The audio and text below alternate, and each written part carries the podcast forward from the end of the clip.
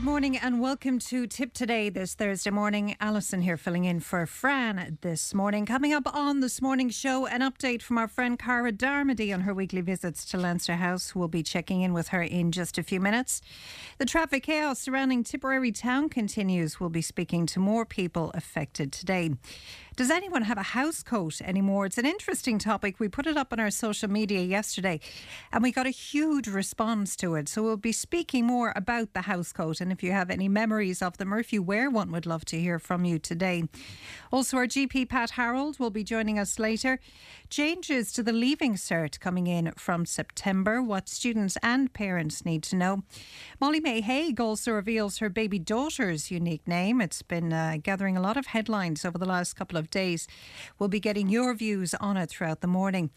Also, Amy Ford from the Farmers Journal will be joining us uh, to tell us about the latest farming news. A Muriel Cuddy of Marito 8020 Fran went down for a visit there yesterday, and we'll hear more from him later on. We're also continuing our competition this morning. This week, you know, we've teamed up with Talbot Fitness in the Talbot Hotel in Clonmel as they launch their Leisure Centre membership sale. Our daily prize is a gift voucher for a month's Leisure Centre membership in the award winning leisure facilities at the Talbot, which gives you access to the gym, sauna, jacuzzi, steam room, and swimming pool. Uh, so we'll be giving you a chance to win that throughout the morning. All you have to do is text Talbot followed by your full name and address to text or WhatsApp 083 311 3311. That's also open for anything you want to discuss with us this morning. Emma is also standing by on the phone on 1809 38007. Would love to hear from you this morning. Now, our latest uh, update on a Thursday morning now coming from 12 year old Ardfinnan girl Cara Darmody, who uh, joined us every Thursday now. She is spending, I'm sure you know, she's spending one day a week in Leinster House as part of a continuation of her campaign to secure better services for families dealing with autism. She joins me now to share her latest update. Cara, good morning. Hi, Alison. Hello, how are you? I'm Hi. great. Great to talk to you this morning, Cara. Tell us, how was yesterday? First of all, before I start, I think that you are absolutely amazing on the radio. Oh, You're the. Claire Byrne of Tip FM. I think Claire Byrne would be insulted by that, but thank you very much. Tell me, you were up there again yesterday, were you? yeah, I actually have lots of stories and gossip for you this morning once again. I actually didn't get home from Leinster House until 9 p.m. last night because it was so crazy up oh there. Oh my goodness! Tell us So what here we go on this week's roller coaster ride. The big story this week is a disgraceful disability payment story. It's the one where the last few governments must have known that these vulnerable people who are who are sick or disabled were entitled to these disability payments. Alison, it is the talk of Leinster House. Yeah. I'm sorry, but people with disabilities must be treated with extra care, not less care. I have been saying it on this station so often that there is disability discrimination going on and it needs to be called out. Mm. And no matter what the government says, they were just not nice to these vulnerable people at all. You cannot justify this type of behaviour just to save some money. You cannot put money before people's welfare. I am really mad about this because this is an example of how people with disabilities are routinely treated against, whether it's in the autism world or any type of disability whatsoever. So, I'm going to start off with an early grading here. For treating vulnerable disabled people in this kind of way, the government gets an awful grade S this week. Sorry, folks, but you need to cop on pretty pronto. I think that they should pay every single penny back to anyone who should have gotten these payments or to their families that they have passed on. Full stop. Sure, David Cullinane said on TV that he wouldn't have followed the AG's advice because it's wrong. They must have known it was wrong, and it makes me so mad. Mm. And what was the reaction to it yesterday? Were you talking to anyone else around Leinster House about it?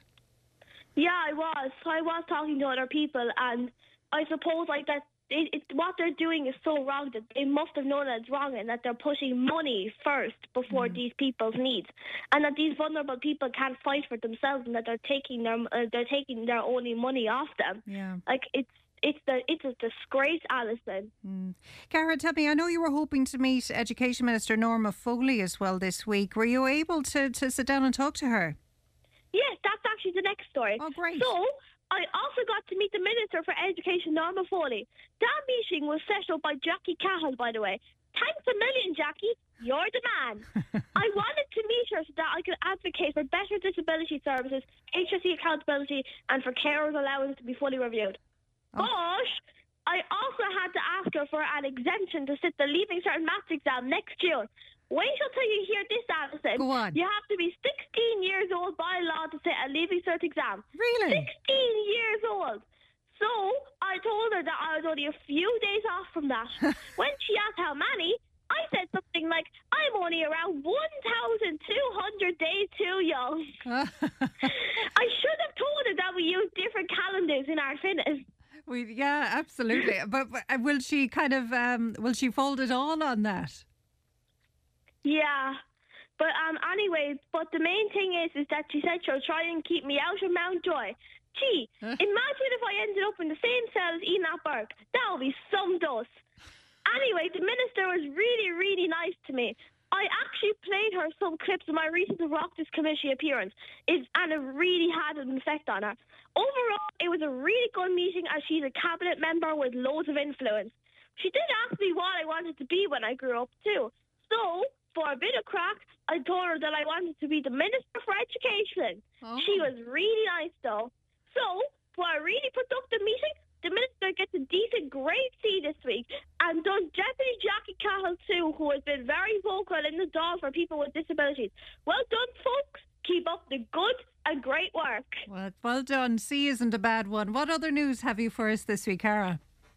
Finally, I just have a small, a few small bits, um, just for the moment. Yeah. So I met a politician at Leinster House called Martin Conway. He is a senator from County Clare and is such a nice man. But he is actually our very first visually impaired politician. He was born that way, but it hasn't stopped him from achieving his goals. He is such an advocate for disability. Well done, Martin. You're an inspiration to myself and others. Also, in the news from Leinster House this week is Simon Harris. He's bringing in body cameras for Gardaí. That law is being pushed on the table this month. He's been all action since he became Minister for Justice. Also, I was thrilled to see that Tipperary County is getting over 4 million euros for walkways and cycleways. I think it's absolutely brilliant for everyone. I suppose I just dream of the day when the government will see fit to allocate money to stop families paying privately for assessments and therapies that are the state's responsibility responsibility to pay for. Maybe my dream will come true someday. And finally, I'm one of the speakers at the As I Am Autism National Conference in Dublin next week.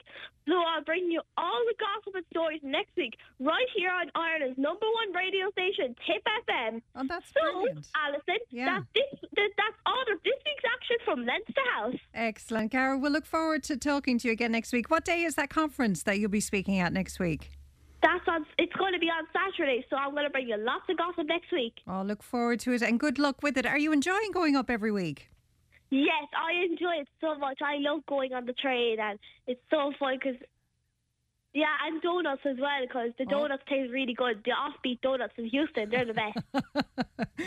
well, hopefully, look, we, we put in the plug, so hopefully they might show you a free one maybe next week. Cara, great to talk to you. We'll talk to you again next Thursday morning, okay? You too. Thank you so much for having me on. All Bye. the best. Thanks, Cara. We'll check in with Cara again next week. Uh, we'll see how that conference went. And for the latest gossip from Leinster House, from our, our Dáil correspondent there, Cara Darmody. Now, we also are continuing our discussion this morning about Tiptown. If you were listening yesterday, you'll know Fran spoke to a number of people, um, both who live in the town and work in the town. And speaking about this very contentious article in The Nationalist last week that described Tiptown as one of the worst places in Ireland to drive through. Um, Lisa McGrath is a member of March for Tip campaign and she joins me on the line now. Lisa, good morning.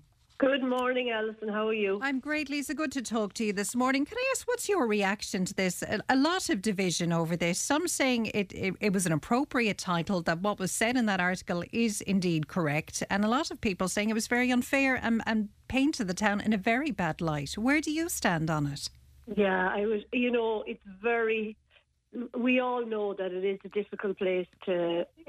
First of all, to drive through, and I mean, uh, when March for Tip got together. That was ma- one of our main issues was trying to sort out the main street. And while we were going in there all gung ho, thinking that it would be, you know, almost done overnight, we've now realised that it's a very, very long process. Mm. Um, but like people are working, people are working so hard.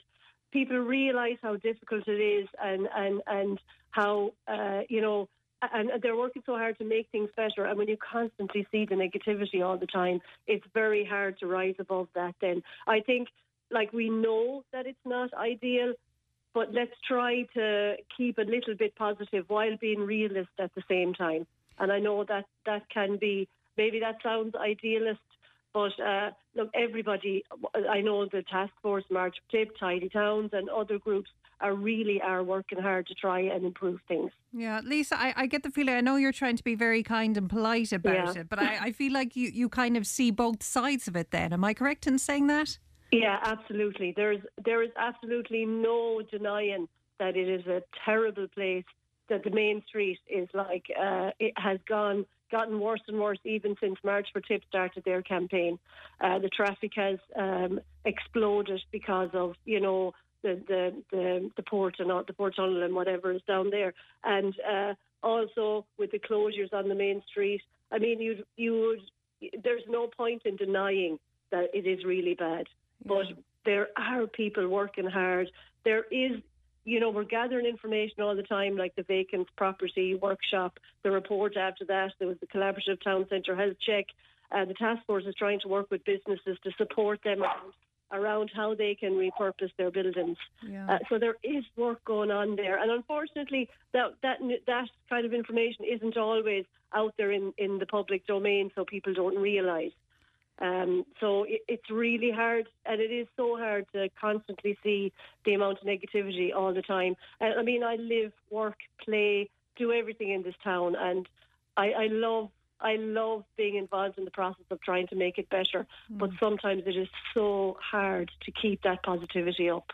And do you think that's part of the problem? What you were saying that uh, there's an, an awful lot of work that goes on in the background that a lot of people don't see, and because they don't see that, what they see then is is complete inaction. So does yeah. there need to be more transparency about what exactly is going on and what's being looked at?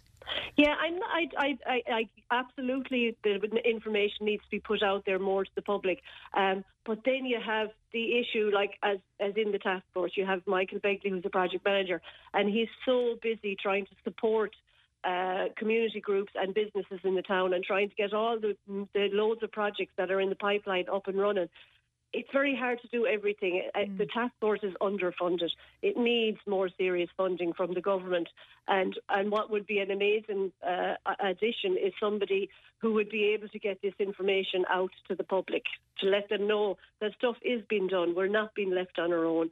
Um, you know, there are projects in the pipeline like Dan Breen House, like the Hills, and I know that they're not on the main street, but they will impact on uh, business uh, in the future, you know, when yeah. all these things get up and running. Who would you like to see doing that? To, uh, as in the role of, of putting out that information and being maybe a, a bit of a spokesperson for what's happening? Um, I suppose, uh, gosh, I hadn't thought about that. I suppose the, the task force, it's the task force who knows all this information between yeah. the task force and the council. So maybe if there was somebody, if there was some post that could be created, uh, PR post, God, it doesn't have to be a full time job. Now, this mm. is only me spitballing here. Yeah. I'm not, you know, I'm, I'm just saying it, it is important that this information does get out to the public so that the public know that there is, there are projects in the pipeline that things are going to get better. Yeah, and I know to be fair to the local councillors in the area as well, they're always very good to, when we're discussing Tiptown, to come on the show and explain exactly what's yeah. going on and the work that's being done. So maybe if, if they were able to do that maybe a little bit more. Yeah, yeah. And, and I mean, Alison, you know yourself, people get their information in so many different yeah. ways it's hard to cover all the bases as well. Yeah. Lisa, could I ask you then, we're edging ever closer to the N24 realignment project being approved or, or the route being approved. Uh, does yeah. that give you some hope that we're edging a little bit closer to that? Yeah, look, and, and, and I mean, I know people have said that we were here before. We were at this stage and further before, and then everything collapsed.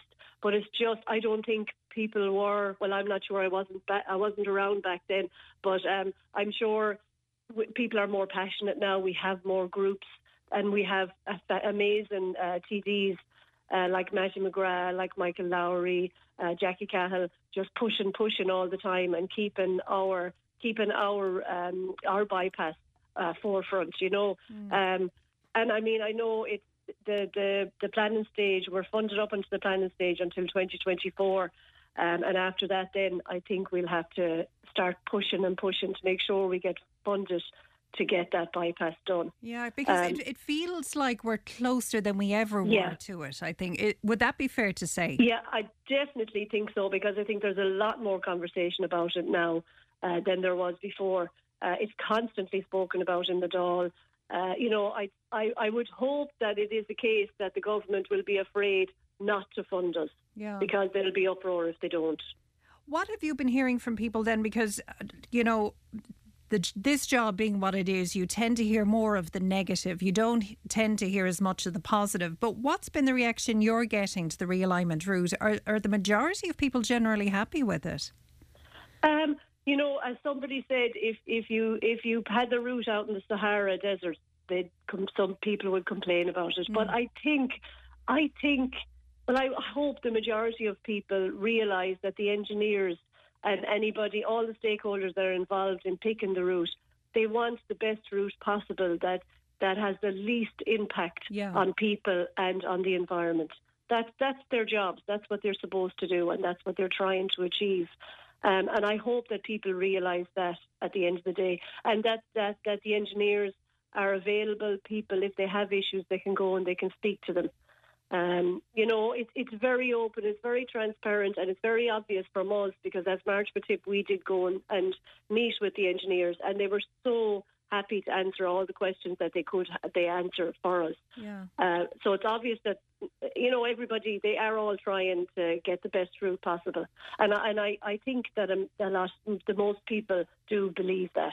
Yeah. Can I ask you finally, Lisa? A number of listeners yesterday made the call that we should be banning HGVs from the centre of Tiptown. Is that something you would go along with? Well, I would imagine that when we do get the, the bypass, that they will be gone. do that for us. Yeah, yeah, yeah, yeah, yeah. And I would absolutely agree. And you and you do see that coming into towns that uh, you know the, the bypass route is for heavy goods vehicle only, that they're not allowed through the main street. Mm. I would absolutely agree with that.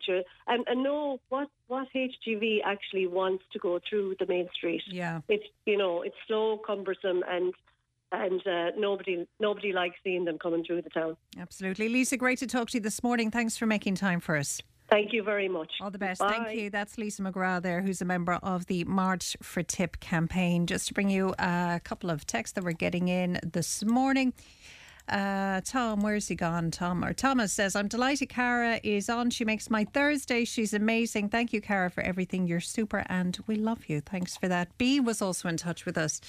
Uh, B says, I was watching the news last night, and as the mam of a special needs son, the newest scandal of this and former governments regarding the non payment of the disability allowance to the most vulnerable citizens, 12,000 of them were denied their payment. This really affected me.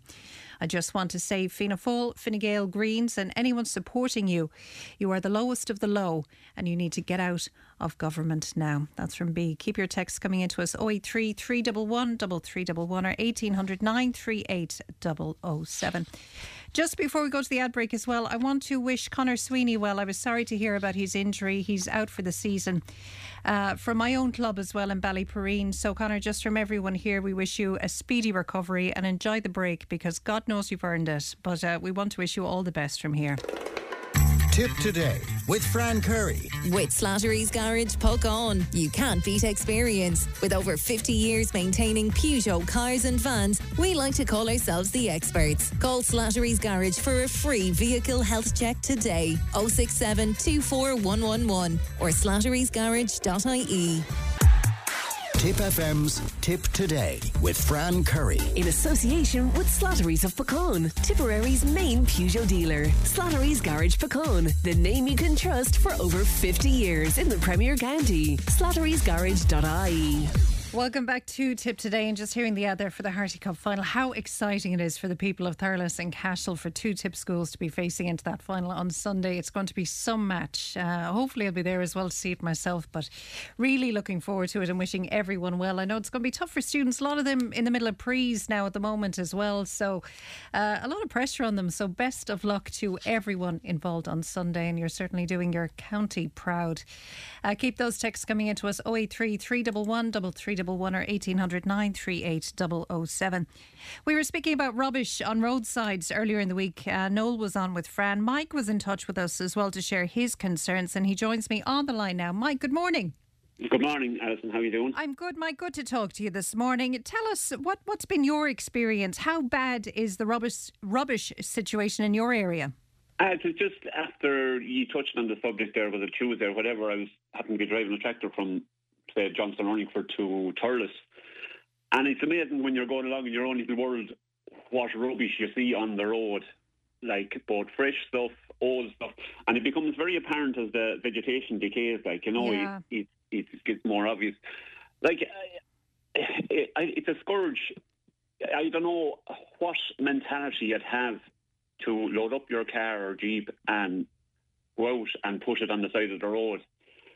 Like, you know, is there not someone under the same roof as you that would say that we all know it's wrong. Everyone listening to the program this morning knows it's the wrong thing to do with it, like, you know? Hmm. And like why why you'd pull up on the side of the road and wait for it to quieten down and get out and throw out your rubbish there is, is beyond belief, like, you know? Yeah. Uh, You're talking Um, about kind of mounds of rubbish then, but I often wonder is this new system that we have for recycling is that to blame for it a lot? And it's it's not the fault of the bin men at all, but when they open the bins and there's loose plastic or whatever inside it, some of it is going to blow out. And maybe that's responsible for some of it as well, I'd always. I, I don't think. No? I, no, I, you would be seeing more deliberate where people get their black bags or whatever or miscellaneous bits and they put them in their vehicle and they deliberately drive out on the road to dispose of them or in over the ditch or whatever. Like, you know, like I think what would blow around would only be, wouldn't even be 1% of what rubbish is out there, like, you know. Yeah. And I mean, there are so many proper ways to get rid of it. Like the, the WEEE Ireland have their re- recycling days, their electrical things. That you have a closed day, collection day at, you know, at, at, always at a town or a village near you. You know, and it's there's no excuse. Like you know, Yeah. the, the even the the the centres. I you'd often we we take an hour locality in Dunmore, whatever. You take you fill up your jeep or your car and you take it on, and you meet people so happy to get rid of it Yeah. properly, and it's a load off their mind. It's really like Christmas to have all that stuff gone, and it's not. It's not expensive to get rid of. That's not a deterrent at all. The, the price of it, like you would get rid of a lot, an awful lot of rubbish for twenty For no- euro, like uh, you or know. for nothing, a lot of it for nothing. you know, it's it's it's it's it's just a bad habit, I suppose. You know. Yeah. I Like, um, wonder as well, like if you'd be walking up a mountain or in a wood somewhere in the middle of nowhere and you'd come across a mound of rubbish and you'd think the effort it took to come all the way up Yeah. here and dump that when it could have been done a lot easier. Like when you had your trailer loaded, why not just take it to the proper place? Like, Yeah. You know, and like it, it can't be just one person. There are there's someone else in the same house that would would they not say, Johnny, that's the wrong thing to do. Where are you going with that at ten o'clock at night? Like you know, Yeah. or or your other half, or your brother, or as Doreen Burke says, a day in the house. That might say, you know, stop. Where are you going? Like you know, like I know uh, in farmer here, uh, your farm plastic, you have an audit or Bord Bia audit there every year and a half or whatever. And one of the 101 questions you will be asked is, what do you do with your plastic off the bales? Like, and they will look for a receipt to say that you dispose of it. Like, in, they have their open days in the local co-ops or whatever. Like, and there's no issue with that. Like, you know, and there'd be a big lot of rubbish or small. There's no excuse, you know. Yeah. There's, there's, I didn't realise that I don't now know how that you address it. give. Sorry, I don't know how you address it. Like, it's, as I say, everyone listening to you to any program knows it's wrong to throw it out in the road, but you're 99% will take it to the recycling centres or whatever, like, you know? Yeah, and Mike, as well as that, like wasn't that long ago as well, and I know a lot of people still do it. They'd go out with their bags, or a community council would come together and go out and do maybe the roadsides. You don't see an awful lot of that anymore, and if you do, it's the same people all the time who are having to do Sure, it. sure that's it. Like, you, some of the tidy towns people Yeah. win the awards, sure, it's all voluntary groups that do that. Like, you know, such. I think eh, the other morning, one of your your friends contributors says they had the young lads picking it up, and the young lads asked them, "Why do I have to do this?" Like, you know. know. But but if you start young, they might learn from it. And you know that it, it has been done. Yeah, it has been done in our own area as well, like over time. And yet you come come back in five years' time, and you still see more bags rubbish dumped in it again. Like you know. Do you definitely think it's worse now than it ever was?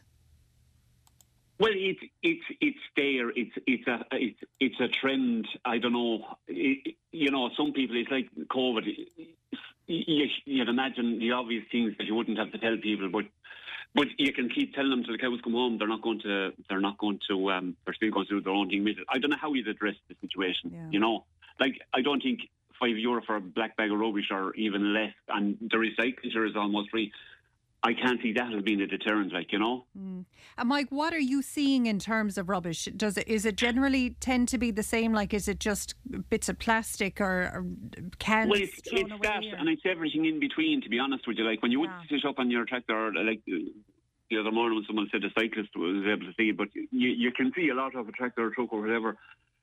There's everything, and then if it's there a while, it decays, and then if the vegetation is cut, it, it's cut up like confetti, and it's even worse. like you know. thing. Yeah, and it pulls it It- out of the hedge and throws it out It does, of course, and. I suppose, granted, when the grass grows up again, it'll be forgotten about. It won't be as obvious, but it, it's it's there, it's everywhere. It's not just on that road; it's on every road. You know, I I emphasize that like it's, it could have been any road I was driving. It's just, I, I don't know. I don't know how you. It's, it's, I suppose there's no harm to talk about it, but I don't know how. You know why you have. It's so hard to get through to some people, like you know, on on that subject, like you know. I think, Mike, there's probably a, a multi pronged approach that needs to be taken. Maybe start with kids, uh, maybe call out people who you see dumping, as well as that, we need to be more active in terms of going out and gathering it up. Yeah, well, gathering it up, but you're, I suppose, uh, could you be more active in deterring In people from throwing it in the yeah. first place? Yeah. You know, Uh, it's it's unfortunate that the same people have to go gather it up. Like, I, I don't, you know, uh, I- deter, I mean, as I say, in our own area, there's three different lorries come. We're out in the country, so to speak, and there's three different crowd, lorry bin lorries that come. Like, there's no like. That's, and I'm sure that's the same in every area. Like, why why would you not? And if you're not just take it to the centre, why? Where is where is the place that you can't get rid of it? If you have four options of getting rid of it, like you know. I know. And I could imagine those people would feel awful dumping it. Well, obviously they don't, and that's the problem. But I couldn't imagine going yeah, up with a trimmer. remember- I remember years ago, one of the environment ministers back, they said that you sort of have to account for if you if you're not doing a bin or whatever, that you will be checked up to know what are you doing with it. Yeah. But sure, like everything, that never, That was nothing ever came of that. Like you know. Yeah. Yeah, it'll be know- interesting to see. Mike, good to talk to you this morning. Yeah. Sorry, just just before you go, I Yeah. being a farmer myself, just to acknowledge the sudden passing of Paddy Welch there, you know, from just to briefly mention it, like, you know, Yeah. just like you start off every year, you start off every morning with your goals and how life can change at the, in seconds, like just to just to say it, that's all, like, you know. Yeah, and to mark it. All right, Mike, thanks. Good to talk to you this morning. Thanks very much, Alison. Thanks very best. much. Thank you. Uh, another thing that caught my eye in the paper as well this morning another song has been banned. Just so you know, it's not affecting us so much, it's more the, the Welsh rugby fans. So, what's happening is uh, a ban has been slapped on Delilah. I'm sure you'll know the song Delilah by Tom Jones. Uh, Tom Jones made it famous. But uh, rugby bosses have now banned choirs and fans from singing the hit before the game. So you know what that means now. Everyone's going to sing it probably louder than before. And you wonder why, Delilah? Well, the reason for it. Um, Tom Jones recently said that the, the origins of the song or the meaning behind the song, it's about a lover stabbing his unfaithful partner. Although Tom Jones said it shouldn't be taken literally. Um, and indeed, actually, its popularity has made him proud to be Welsh. But because of that background and that story to the song, it's now been banned. So that's another one, uh, another one that's been banned. Because that, we might play it later because we're bound like that. But let us know what you think. Delilah being banned, 083 311 3311 or 1800 938 007. Now, another topic actually that generated a lot of discussion yesterday. We were talking in the office about the house coat, and, and Emma, of course, would be a lot younger than I would and didn't know what a house coat was. So we had my friend and myself had to explain to her what a house coat was. And it was at one time, I'm sure many of you know, was a real staple in the Irish woman's wardrobe. And the housecoat, for, for anyone who doesn't know, was this kind of apron hybrid that had long sleeves and pockets, normally had kind of a flowery design on it, and you'd put it on when you got into the house. So when you were doing anything, you were cooking or cleaning, um, you were able to keep your clothes clean. And we were saying, God, it's a shame nobody wears it anymore because it's very handy. But has it been replaced maybe by the nightgown? We put it up on our social media and we got a huge reaction to it. And Margaret was in touch with us and she joins me now. Margaret, good morning. Good morning. Good to talk to you this morning, Margaret. Do you have a house coat? I don't. You don't. I have an apron, but I don't have a house coat. I've an apron as well. I wonder should I invest in a house coat? I wonder can you get them anymore? Probably not, although I did see somebody putting up uh, yesterday that Stars and Nina still stock them. That's right. And we kind of looked into that a little bit. And I'm not too sure if they have them anymore, but we will get in contact maybe with Stars and see if they still have them. Do you think they might make a comeback, Margaret? I don't think so. No, they were not very flattering. Um, I do remember my mother wearing them. In fact, I think it was her annual Christmas present from us. H- hence the reason she called it her seal of office. her seal of office. Yeah. Oh, fantastic. Now, it never went outside the door. Yeah. You know, that was just for inside. When she went up to do the shopping, up to the stall, as she used to go to the butcher's every day, she certainly would not have gone outside the door with that on her. And that was the whole point of it, though, wasn't it? And if, if you'd hear the doorbell ring, you'd take off the house coat even before you'd open it. well, I don't know if you go that far, but certainly, certainly you, you would not be going uh, too far with that on. And I wonder why and when did it start kind of going out of, of trend? Was it just a generational thing, maybe? Maybe, you know, and maybe, you know, as, as time went on, women were going out to work um, and weren't at home all day, Yeah. you know, um, they weren't housewives and, and carers. Um, so maybe that was, maybe the change came then, you know, when, when like it was a full time job for my mother and more, you know, of her Yeah. generation. Um, like it wouldn't have been thought of to go to work uh, outside the home. Um, yeah. A lot of commenters as well saying that uh, the nightgown has kind of replaced it. Would you be a nightgown woman? No. No. no. Me PJs. The PJs would be it for you. Yeah, and I wonder, like, uh, do a lot of people uh, just have kind of their house clothes? Like when you come home from work or wherever you are all day, that you go home, you put on, like, I'd be the same. I have the same old, old scraggly pair of, of tracksuit bottoms and a grey jumper that's probably a wreck, but that's what I wear around the house. Yeah, I assume because leggings are so comfortable. Yeah. And a sweatshirt, pair of slippers, pair of runners. You know, everybody, especially if they're in suits or formal clothing during the day, like it's very relaxing to come home and get out of that and just get into something more comfortable. And the leggings have been, and the tracksuit bottoms have been a godsend for that. Oh, a, a listener is saying my mother used to wear it, uh, but she called it a crossover. It wrapped around fully and tied in front. That was different now. Okay. That was cotton. That was a cotton uh, small flower print apron. I actually have one. Um, and it just, the one string went out through a hole at one side and the other one wrapped around and you tied it at the back. But that was cotton. It wasn't, the, the house coats were nylon. Okay.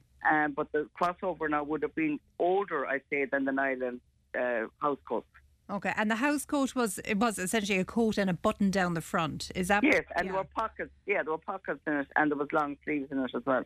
What is it about women? We love a pocket. Oh, absolutely. Love a pocket. It's Nothing scarce. like it. Yeah. Well, Mar- I don't know. I kind of half tempted to get a house coat now, Margaret. Would you be or, or no? No, I Not have my doing it for you. apron, which has a pocket, I must admit. Yeah, you can't beat a Um, pocket. And uh, yeah, that's that's mine. Um, so save the old clothes, you know. So yeah, the apron is the is the house coat for me. Oh, and another listener saying, I think the washing machine was the end of the house coat. That's a good point because uh, we were able to wash clothes a bit more easier, so it didn't bother us if they got dirty. Well, this is it, and I suppose that was the main reason for the house coat was to protect, we say, the good clothes. Yeah. Because you know it was a lot harder to wash and dry clothes then. you know, than it is now. So I'd say that was one of the main reasons was to protect the good clothes. Yeah, the good clothes. Margaret, good to talk to you this morning. Thanks for joining us. No problem. Bye All bye the now. best. Thanks, Margaret. Uh, let us know what you think. Do you think the house coat could make a comeback? A listener says, I put on my apron when I get home from work. I would not compare a house coat to a nightgown. I would say an apron is my house coat. Thanks for that, listener. Keep those texts coming in 083 311 3311. Tip FM's Tip Today with Fran Curry. In association with Slattery's of Puckane, Tipperary's main Peugeot dealer. Slattery's Garage Puckane, the name you can trust for over 50 years in the Premier County. Slattery'sGarage.ie. Welcome back to Tip Today. We were speaking to Mike about litter on the roadside, and Austin texted us on WhatsApp. He says, Why, if we have Greens in government, is there not a deposit scheme for cans, cups, and plastic bottles? Lithuania have had great success with this. The kids would hoover up the mess on country roads if they thought they'd get a few bob collecting cans, bottles, and cups. Uh, great idea. Yeah, I can't see why that wouldn't be brought in. Margaret also says the bottles and cans and takeaway boxes and papers thrown out of cars, vans, and lorries on the road is just so awful to see. I've picked it up on the roads, but you get annoyed when the drivers look at you. They would nearly mow you down. That's from Margaret. Keep those texts coming 083 311 3311. Now, you may remember we spoke to Clonmel man Andrew Last from the city of Kiev in Ukraine recently. He's currently on his way back to the Ukraine as part of his humanitarian mission over there to get essential supplies to orphans and civilians affected by the war. He joins me now for an update on the line. Andrew, good morning. Good morning to you. How are you? I'm good, Andrew. Good to talk to you again. Where are you at the moment? At the moment, I'm just in between Cologne and Dortmund, about 50 kilometres from Dortmund. So I managed to make it over um, on the ferry there yesterday and uh, landed in Cherbourg and then disembarked from the ferry. And then it was a long drive then to, uh, to Cologne where I stopped off for the night then. Yeah. So, how far away are you now then? How many more days will it take you? I'd say realistically, it's going to be probably I'll get into central Poland there tonight, uh, which will get me within touching distance of the border. So I expect to be in Ukraine crossing the border on Friday, early Friday morning. And what area are you hoping to uh, to get to? So I have a couple of um, places that I have to go to. I'm, I have to drop off um, a few supplies there to an orphanage and to another volunteer, Ukrainian volunteer in Lviv, and uh, I'll be doing that. So that'll be a quick drop, and then I'll be heading straight to Kiev. Once I get to Kiev, then I will be staying there for about three, four days uh, to one rest up, but also to um, to meet up with uh, an orphanage and another fantastic lady, Victoria, who uh, looks after up to about 40 orphans in the Boyarka area of Kiev. And I wanted to do um, basically give them humanitarian supplies and uh, some medical equipment that will uh, keep them safe. I'll also be teaching them some basic first aid and, and how to apply certain pieces of equipment if uh, the unfortunate event that, you know, one of them got injured. And once I've kind of that done, then I'll be heading to Kharkiv, which is in eastern Ukraine, and then down to Kramatorsk, then, which is very, very close to the front line. Do you think, um, Andrew? I think there's a little bit of compassion fatigue that's set in when it comes to the war in Ukraine. I think we're all very much aware that it's happening, but do you feel like people have kind of lost interest in it in a way? I do. Uh, I, I, do. I, I, unfortunately have seen it uh, happening before. It was kind of similar to what happened throughout COVID. You know, everybody was all on board and, you know, we were all trying our best. And then obviously, like you said, the fatigue kicked in. Um, but the realistic, um, uh, the, the, the realism of what's actually happening over in the ground there is that there is uh, a terrorist organization in terms of the Wagner Group, who are basically the muscle behind uh, the Russian Federation. And not only that, the Russian Federation are also acting as a terrorist state invading uh, a sovereign country. And unfortunately for people back home in Ireland, they don't see what's happening on the ground over. They see what's on the news and they see what's on social media. And the problem with that is you're never going to get the full truth there. Yeah. Uh, you're, you're never going to know exactly what's going on. And like I said with, with Fran earlier, that um, these people, they're, they're losing their homes, they're losing their lives. uh, as a result of this. And I'm not, you know, just talking about soldiers on the ground. I'm talking about women, and I'm talking about children, and I'm talking about elderly people, the most vulnerable people in a society. And these people have a right to to, to live in, in their homes uh, without fear of, of being attacked. And unfortunately, I have been witness or I've seen evidence of war crimes in uh, in the country of Ukraine. So for the people back home, I'm just trying to obviously do my my part to. Uh, I suppose show what the Irish spirit is all about is that you know Irish people in general have always had a humanitarian nature to them, and that's my role as a former firefighter and I'm still a current medic. I own a medical training company. I have a certain set of skills that I can use to be useful to help the people who are most affected over there, and that's my intention to do so. But unfortunately, um, with you know a lot of these kind of Facebook groups now and social media things, even myself, I've been the victim of uh, trolls and organised uh, trolls, and even had hack attempts on my phone and on my, my business systems. And I just, I, I really kind of am at my wits' end, really, with uh, the mentality of people back home. Imagine, you know, your kids or imagine your family were taken from your home or killed, or you witnessed them being executed. And that's what's happening in Ukraine right now. What kind of things are they saying to you, Andrew?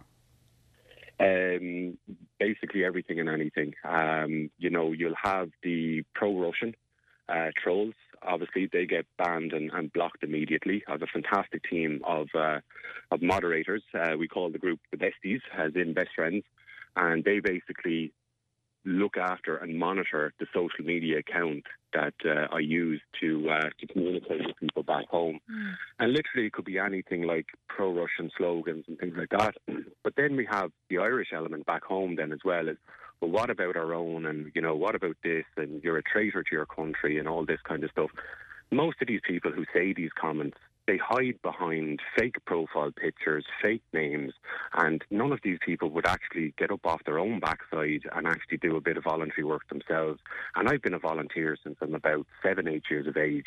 I help all sorts of groups back home in Ireland, um, you know, including autism support groups, um, children with um, with uh, with additional needs. I help homeless charities, uh, drugs outreach programs, and I just find it very, uh, very, very strange that people back home have this mentality of, you know, well, we have to look after ourselves first. There's an element of truth to that, but now it's becoming very, very toxic on social media, and there's an element of far right groups now forming in Ireland, and it, it's actually quite worrying and quite frightening. Yeah. Oh, are you concerned by the speed at which they seem to be gathering support and gathering numbers behind them? Yeah, well, I mean, it's it's uh, it is worrying, and these things wouldn't have happened years and years ago. And it's unfortunately, I suppose, look, in a good sense and a bad sense, technology has uh, has its benefits and it has obviously its, its drawbacks as well. But the reason why these groups get formed so quickly is because of social media. Is they can basically gather, um, you know, en masse through a, a, social media platform, and then they can get organised then and start their, their protests. And, and unfortunately, a lot of the, the protests are uh, are quite um, bigoted and, and racist towards and, and other aggressive. people and intolerant. Yeah, very aggressive ex- extremely aggressive, and that's that's the worrying part of it is that there's actually no logic or rational um, behaviour to what they're doing, and I don't even think they have clear objectives themselves as to what they're trying to achieve. Yeah, Andrew, could I ask you as well? I know in the in the early days of this war, we would see daily reports and daily accounts of fatalities in, in various parts of the Ukraine. We're not seeing that anymore, and I think people then might be under the wrong assumption that this war is it's just ticking over. That uh, you know people aren't being killed in the same way as they would have been in the early part of this war. What's the reality of that, though? The reality is that the war is still very much active. Now, Ukraine is such a, a massive country in terms of the, the sheer scale and size of it. The frontline areas now are mainly focused around the east, so anywhere from Kharkiv down to Donbass, Donetsk, Luhansk, down to Mariupol, uh, Melitopol, and Kherson, and then you have Sevastopol, then, which is also known as Crimea. So these are the frontline areas um, that are very, very uh, active and hot right now. Uh, obviously, in the initial stages, you had um, the invasion from the, the, the north of the country coming in from Belarus, and that's when Kiev was was say surrounded. And uh, thankfully, the, the Ukrainian army were able to uh, to defend and were able to push them uh, the the Russian army back out of the country and um, shore up and, and solidify their defences there. But the reality of it is that this war is still very much going on. Um, there are people buried under the rubble in, in Mariupol that, you know, humanitarian groups and organisations uh, and, and even the likes of the UN they, they can and human rights groups they cannot even get there at the moment because it is so hot. They reckon that there could be anything up to hundred thousand people buried under the rubble as a result of the initial invasion that, that occurred last year. Um, you know, if this isn't evidence of war crimes, I don't know what is. And you only have to look at my TikTok um, um, videos and things like that. You know, most people heard on the news about Dnipro, what happened in Dnipro. Basically, it was a missile that had struck a residential apartment building and uh, literally cut the building in half. And we saw the amazing and Herculean efforts from the emergency services trying to get uh, as many people out of that building as they can. But unfortunately, there was a great loss of life in that. You know, mm. that was just one event. This is happening in every front line town, city and village in Ukraine.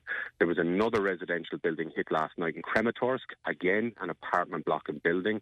I have evidence of um, a, another residential apartment building with a playground right beside it.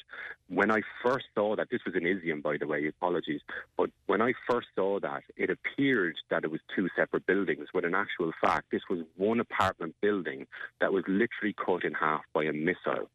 You know, this isn't, um, you know, um, you know, an accidental thing. These are strategic attacks with uh, guided missiles, essentially, to scare and to shock and to, you know, strike fear into the hearts of Ukrainian people and citizens to try and drive them out of their land and their home.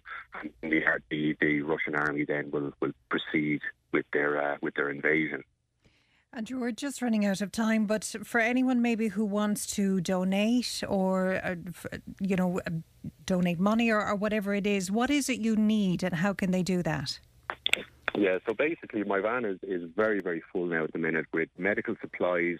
I, I basically get uh, donations from, from all sorts of people. There's some fantastic businesses in Clonmel and in Ferrybank and Waterford. Um, you know, so basically, once I have this supply drop done, all of the donations that have been given there will purchase medical supplies or whatever is needed, and we're going to bring these to the to the frontline villages basically because there are still residents and, and civilians inside in these areas who. Uh, who, who literally have no electricity, no water, no food, there's nobody there to help them. The Ukrainian army are there, but you know they have a job to do. They help them as best as they possibly can. So there are still fantastic volunteers out there, um, people like myself who who have experience in emergency service life or maybe former military. Uh, we're over there as, as humanitarians, as non-combatants, you know, to try and ease the suffering a little bit and to evacuate also people from these frontline areas. So we've set up a kind of a it's kind of a what's what you call a fundraiser, I think it's called, uh, kind of like a GoFundMe. And, um, you know, any and all donations that go to that will, uh, will go to the purchase of essential supplies to, to bring to the Ukrainian people. Okay, and that's a GoFundMe page, is it? it? It's not exactly GoFundMe, so it's called Fundraiser. So I think it's like PayPal's equivalent okay. of GoFundMe, say, for example. So that's set up on my social medias on your social media. Perfect. And we might access that as well and share the link if that's okay. Andrew, safe travels. We wish you all the best and stay safe. Perfect. Thank you so much for your Thanks, time. Andrew. Appreciate it. Take care. Tip today with Fran Curry. With Slattery's Garage Puckane. You can't beat experience. With over 50 years maintaining Peugeot cars and vans, we like to call ourselves the experts. Call Slattery's Garage for a free vehicle health check today. 067 24111 or slatterysgarage.ie. Welcome back to Tip Today. Just to bring you some text we got in relation to the items discussed in the first hour. listener says, I'm not sure if your speaker is aware that's Andrew Last, who we were speaking to. He's currently on his way to Ukraine um, with aid and, and, and, as part of an aid convoy.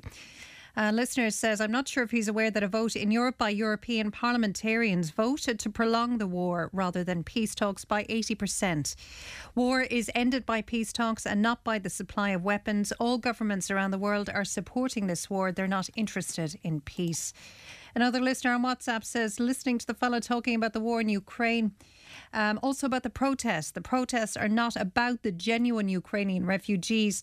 They're about the thousands of unvetted men that this poxy government have left into Ireland. They are not Ukrainians. Another listener says it's the classic media narrative.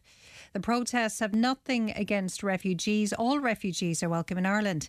If the government and media listened for a change, they would see the country is being invaded by economic illegal migrants coming to Ireland for the generous social welfare system, all unvetted. This has nothing to do with war or persecution. They're coming from the UK and from France. Um, also, in relation to the house coat, Brendan says the PJs have replaced the house coat and aprons with younger women. They even wear them to the shops and the petrol stations for fuel and fuel for fuel and food and bringing children to school. And Rosemary says the apron, I think, has replaced the house coat. Keep those texts coming into us 083 311 3311 or 1800 938 007. Now, the Department of Education has been accused of increasing stress among those sitting Leaving Cert exams. Students who are going into fifth year this September will sit English and Irish paper one at the end of the school year. Two teaching unions, the ASTI and the TUI, say the move is flawed. General Secretary of the TUI is Michael Gillespie, and he joins me on the line now. Michael, good morning. Good morning, Alison. Good to talk to you this morning, Michael. Thanks for joining us. Could I ask, why do you think this move is flawed? Well, first, I suppose if you look at it, um, the, the, exam papers are designed for a two-year cycle. Artificially moving, moving one paper back, back to fifth year creates a, a, a, problem in the syllabus. It's not the way it's designed to be, be taught or to be ass- assessed. Also, you're, you're building uh, advantage and disadvantage uh, because what you what you have is you you have uh, students who are coming in from from transition year year. Hmm. Uh, sorry, I'm getting a lot of feedback on the line. Oh, I apologize. Uh, I, I, I, don't know why, what, what, that is, but I'll, I'll, try and keep going. So you've got people coming in from tra- transition year who have had that extra extra year, but you have 25% of people who don't do transi- transition year. So they're coming in from, from t- third year, where they've just done a st- state exam, and then they're doing another state exam at the end of fifth year. So that's continuous pressure for that group. They don't have the same preparation. We know already that some schools schools are going to teach English and Irish during transition year, giving advantage. Someone who comes in won't have that advantage, giving disadvantage. We also have other teachers, teachers telling us that because they have a, a state exam in English and Irish at the end of fifth year, that the likes of maths may suffer because they'll be focusing on the ones yeah. that are going to form part of their high stakes exam. We still have no answer to the question of what happens if someone is wants to change from honours to ordinary level. Yeah. Mo- at, at, the moment, students don't. Some people don't change until after they finish their mocks. Now they have to decide in fifth year, and we also know that the students develop intellectually and in maturity at different rates. Mm. So, and, and boys especially are slower than girls. And so we're now bringing exam into fifth year. So we're not against exams in fifth year per se, or moving uh, uh second components of assessment into exams. But those syllabuses have been designed to do that. We're not taking an old syllabus and trying to and to panel beat it into something it's not. So, for example, we have new courses like uh, physical education the teachers now support, where 70% of the exams are done over the two year period, and there's only 30% for the terminal. And we fully supported that. So teachers are moving towards to that, but you just can't arbitrarily move an exam to fifth year that was never designed to be there. Yeah. Can I ask you, before we continue, Michael, are you still getting feedback? A little bit. I keep going. Okay, well, do you know what? What I'll do is I might, Emma, I'll get Emma to call you back on a different line because I want you to be comfortable talking to Okay, us. So we'll bring thank you back you. in a second. Okay, thanks, thank. Michael. Uh, we'll rejoin Michael on that. He's talking about these changes to the Leaving Cert. Uh, so, what it would mean essentially is that students that are going into fifth year this coming September, they will end up sitting their English and Irish paper one at the end of the school year. We'd love to get your views on it. Uh, 083 311 3311 or 1800 938 007. What would that mean for students? And do you think maybe is it a good idea that maybe we're spacing it out? We've always looked at this that we're not putting this pressure on students to perform in the space of, of two weeks in June at the end of their leaving cert. But Michael raises some interesting uh, questions and concerns there, particularly when it comes to students maybe who want to change from honours to pass or pass to honours. What would that mean for them? Also, is it putting an awful lot of pressure? Because, like he said, a lot of this curriculum, particularly in English, when you consider that you're you're doing maybe a book and a play. Um, would that all be rushed into one year and how that would work and if that's fair on students? Would love to get your views on it. 083 311 3311. I think Michael is back with us. Are you there, Michael? Alison, yes. Good to talk Yeah, to you. Is that better? Much, much better. That's much better. Yeah, I'm not hearing myself a second later. Yeah. Great. Sorry about that. Uh, and just to continue with our conversation, you raised some very interesting points there. And one in particular is the, the one where what if a student changes their mind and maybe wants to go from honours to pass or pass to honours? Would you potentially have the situation then where a student is graded in one subject on two different levels? Well, we see, we don't know. We have no. These are questions. If it was, if it was to continue, um, I, I said there's a huge amount of people now. Both the teacher, post-primary teacher unions are against it. The English and Irish teachers associations are against it for educational reasons. Even the students' union, uh, the ISSU, has come out and said, you know, it's it's not a solution they they sought, right? Moving an exam entirely into fifth year. So a huge amount of people are against it for lots of different reasons. Um, so we and since it was announced in March, we have no detail of how any of this stuff will be dealt with, and yet we have students going into it next September. You know, you know, it, it's not ideal. It's creating a lot of anxiety in people. And remember, the problem is that the leaving cert, whether we like it or not, is still a high stakes exam. Yeah. It decides a lot of things for a lot of people. So we cannot add to the stress that students are on. As I said, the TUI has supported second components of assessment for years. You know, the leaving cert I did, where everything was a terminal exam, is long gone. You know, as I said, there are subjects where you know the music, fifty percent of the uh, of the exam now is a performance. So an awful lot of stuff has moved away from the terminal exams. But those syllabuses were designed by the NCCA to take that into account. So they are designed specifically to reduce stress and to spread the exam a little bit with the second and additional components of assessment. What we're doing now is we're taking something that was designed to be a terminal exam at the end of two years that obviously was going to show differentiation by deciding ordinary level and higher level students who could make their decision, you know, right up until almost the last minute, actually. Uh, we're now going to force them to make decisions in fifth year. And let's say they have a bad day in fifth year, at the end of fifth year. How is that going to make them feel for the rest of the year, the next year? Where the, and as I said, I know myself, you know, maths was my thing. Will, will I would I ignore maths in, in my fifth year to concentrate on the two that are part of the exam? So is there going to be unintended consequences with other subjects, especially the unintended the, the, the subjects who already have well developed second components of assessment, which you might be working on in fifth year?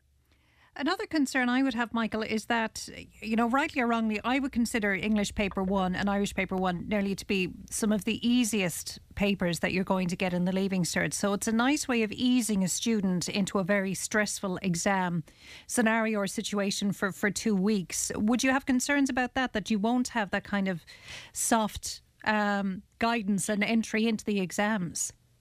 Well, I- suppose the concern there would be that um, the, the, even though the papers are doable and very doable for students, how well you do on them is, is about how your skills in language have developed.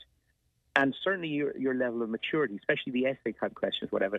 So a level of maturity will show through in the essays. So how can you compare, in fairness, someone who maybe has done transition year at the end of fifth year or at the end of sec- uh, of sixth year with someone who ha- went straight from third year into fifth year. Yeah. Now, and the reason they might go straight into fifth year, maybe they could be in a school that just can't, isn't big enough to offer transition year. They may not be able to afford to do transition year, or they may just decide, I don't, transition year is not for me. I want to go straight into fifth year. But are they advantaged or disadvantaged? I think they're disadvantaged. So the system is not designed for that. And you're right. I mean, it, it more than likely is a settling that because it's the one that requires. I know people say it's the least one you have to study for, so it does settle you. There is a settling effect in those exams, and once you're up and running, yeah, there's a level of confidence. I got at least I've got them over you. So Yeah. yeah, that that is there. Absolutely, we all remember that from our own Yeah. time doing the leaving cert. No, we don't, and we don't wake up with a nightmare about the paper one No. in English. Anyway, we might wake up about our honours maths paper or whatever, but not the paper one in English yet. Yeah, absolutely. Uh, Is it just English and Irish so far? No, that's the only two. Um, I, I, they, they, they, they couldn't do it to maths because maths develops over a two-year program. So math, there, there was no way they could change the papers in maths. So it's just English and Irish were the two that were have been proposed by the, the minister and her department uh, last March. But no detail has been given to us.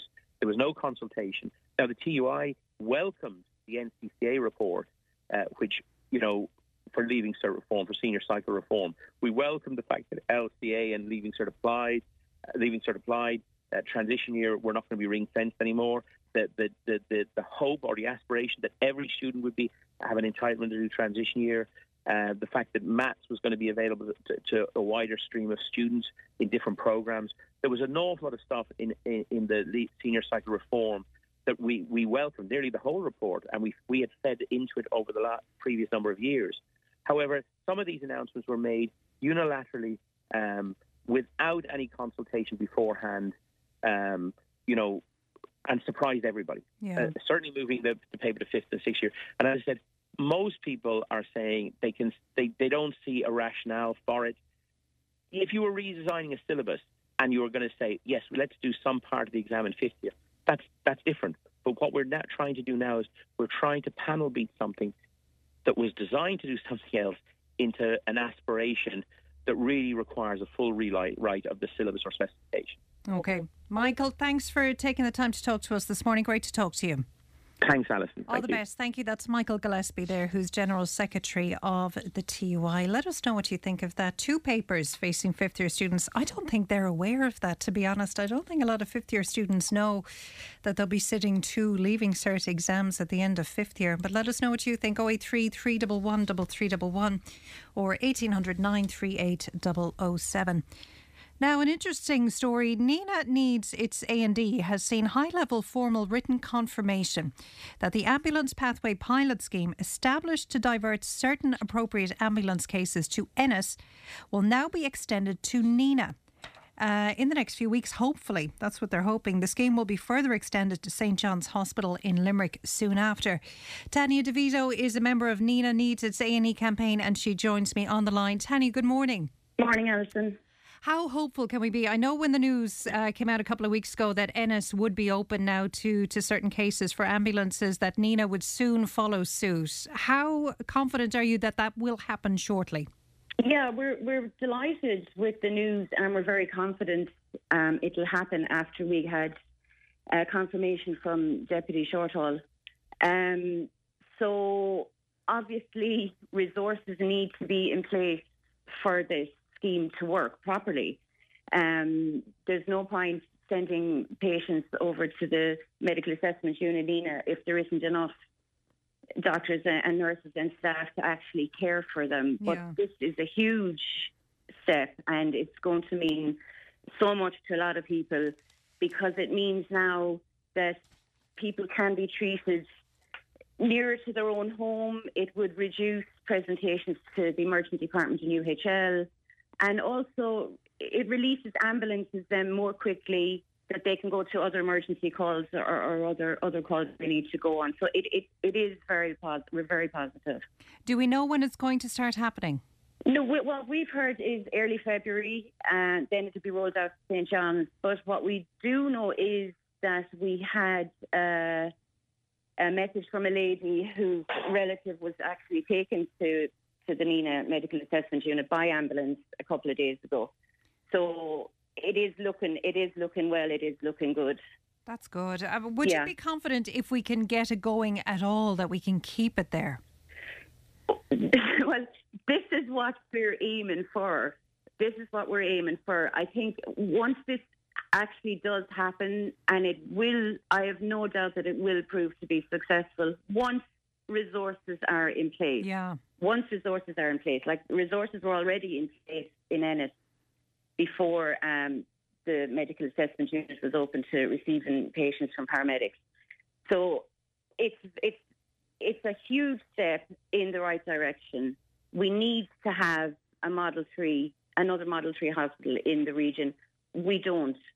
We don't. We we just have a Model Two and Nenagh Model Two in Ennis, and that's that's that's what we need. We need we need that we need a, a perfectly running hospital with an emergency department that can cater for stroke patients, cardiac patients, resus patients, and at the moment we don't have that, and that's that's what our campaign is all about. That's what we need. And the- concern with that is, you know, at the end of this process or the end of this scheme, that if the HSE or whoever turn around and say, well, yeah, we look, we, we brought it in, he asked for it and we brought it in, but it's not working. Um, it would be very easy for them to show that it's not working if they're not going to put the resources in their first day. Yeah, yeah. Now we're hoping that, as I said already, once the resources are in place, there's no reason why this can't work. Yeah. It's literally someone you you call the ambulance, the ambulance comes to your house or wherever. They then the paramedic then calls the medical assessment unit, has a consultation with the the physician on duty, doctor on duty. The doctor then decides which route to take. So if they can be treated in Nenagh, Ennis, wherever, rather than going into UHL, then they'll be seen in Nenagh, brought by ambulance to Nenagh to the medical assessment unit, and appropriate care given to that patient. So it is it's it's massive, it's massive, and we're absolutely delighted, and we're just crossing fingers that this is the start of it now, and, and this is this is our hope. So we're we're we're trying to stay very positive. Yeah. I assume a patient can't request to be brought to Nenagh, no, can they? no, no, no. You can't. Uh, your referrals are so you've heard from a GP, referred from Shannon Doc. Uh, letter. You need letters of referral. You can't just just turn up. Um. So Yeah, so it's it, someone else will make that call. You won't be able to make that call. Tenny, No, can I you ask you as well? Uh, there's a story in the front of the Examiner. Uh, I'm sure you're aware of it. Um, the HSE investigating 12 major incidents, safety incidents in A&E departments over the course of the winter. These all in UHL. Yeah. I'm sure that comes as no surprise. I'm sure the No. only surprise is that it's only 12. Well, is it only 12? Yeah. I mean, it's a, this comes as no surprise. We saw what happened in January with the internal emergency. And I think more of these stories, incidents will come out because people are getting the confidence to talk out. Irish people generally don't like to complain about things and ought it'll be okay and I'm all right. But now people can see it's it's unjust and inhumane. The conditions in the UHL emergency department are scary and frightening for any patient. And we've seen testimonies from people who've been in there and their experiences. So this is no surprise, and there's probably more to come out. Yeah, and that's the scary thing. Tanya, Very great to scary. talk to you. Keep fighting Thank the good so much. fight. Thanks, Alison, Tanya. just before I go, I'd just like to say a huge thanks to uh, yourself and Fran and Emma in Tipp FM. You've been absolutely fantastic, giving us a chance to come on and talk, and we really, really appreciate it. Oh, listen, it's our pleasure. And thank you so much for the work Thank that you, you're Alison. doing. Thanks, Tanya. Thanks All the so much. best. Bye-bye. bye. Keep those texts coming into us 083 311 3311 or 1800 938 007.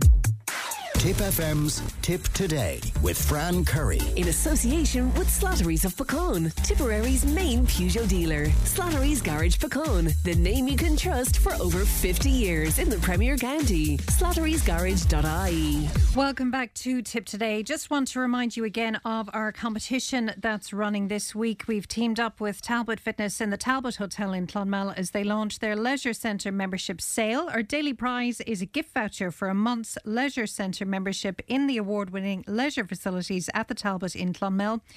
That will give you access to the gym, sauna, jacuzzi, steam room, and swimming pool. So, to begin with a chance of winning today, just text Talbot, followed by your full name and address to 083 311 3311. That's text or WhatsApp, and you can call them as well to register your interest. 1800 938 007 will announce today's winner just before the end of the show. Now it's time for a GP slot, and as always, delighted to be joined by our Nenagh based GP, Pat Harold. Hiya, Pat.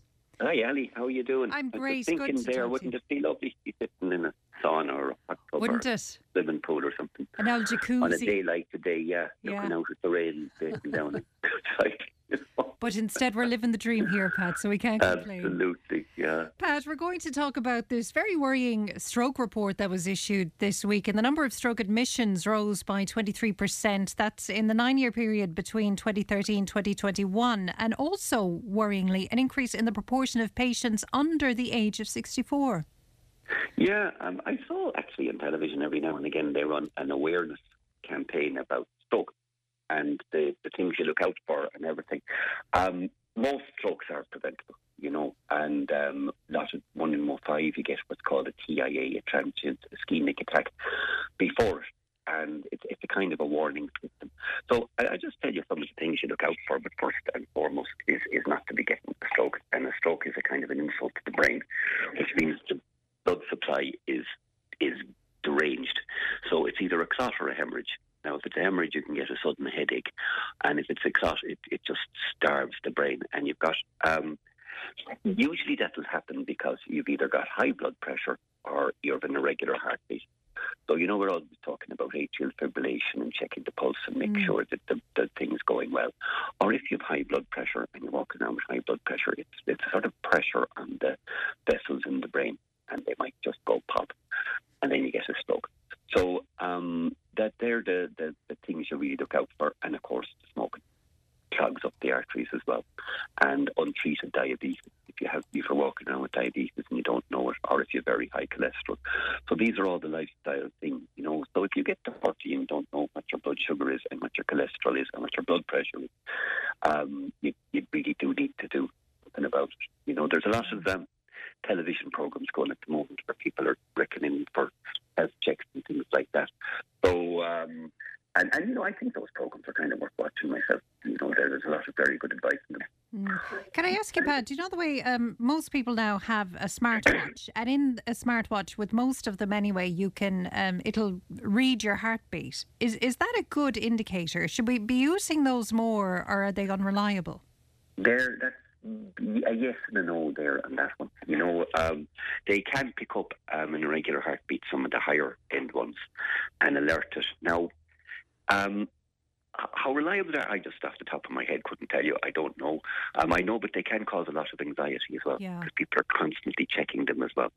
So I think you want to have um, your feet fairly on the ground to know. You know, I mean, a, a very easy thing is to rock into your um, chemist and they often have a machine there for an, for a euro or two. You can check your your blood pressure, um, your your weight, and your heart rate. You know, it'll tell you if it's irregular, and um, so so that could be useful. But I do think actually a smartwatch would probably tell you if it was off the scale A AFib or something like that. But um, I do know people get into the habit of checking and checking and checking and Right, checking. and I they're checked living on their mine one day and it went up to 220. And I said, but sure, if it was 220, I'd be dead. Jesus, what were you doing? I don't know. and then I got panicked over it, sure, and it got worse then altogether. so sometimes they're a scourge. Yeah, I had something now. It wasn't quite that level, but um, oh, geez, I couldn't live with it. You know, it was just not. Um, it was just not not the thing for me at all. But um, yeah, no, look, I mean, some people, like maybe you know, you'd want to do your research if you're getting something like that. Um, well, I tell you though about the things you look out for in a stroke. Do. And and, and the real take home message for this is the, they say they say it's a thing called FAST, F A S T, and it's the FAST guide. So if you get facial weakness, you know the mouth drooping, anything like that, arm weakness, can't lift your arm. Um, if the speech changes, if, if they can't speak at all or it gets slurry or something like that, you mightn't even see this. And the whole and the other thing that's S A S T space arm um, speech, and that's fine because it's absolutely crucial you get immediate treatment, mm. and because most of them are a clot in the brain, and you've got 4.5 hours to do something about it and reverse it. So, um, so Ali, the thing is, I got even at this stage, you see people, you know, this happened to them on a Friday or something, and they're coming into you on a Monday morning, and it's too late.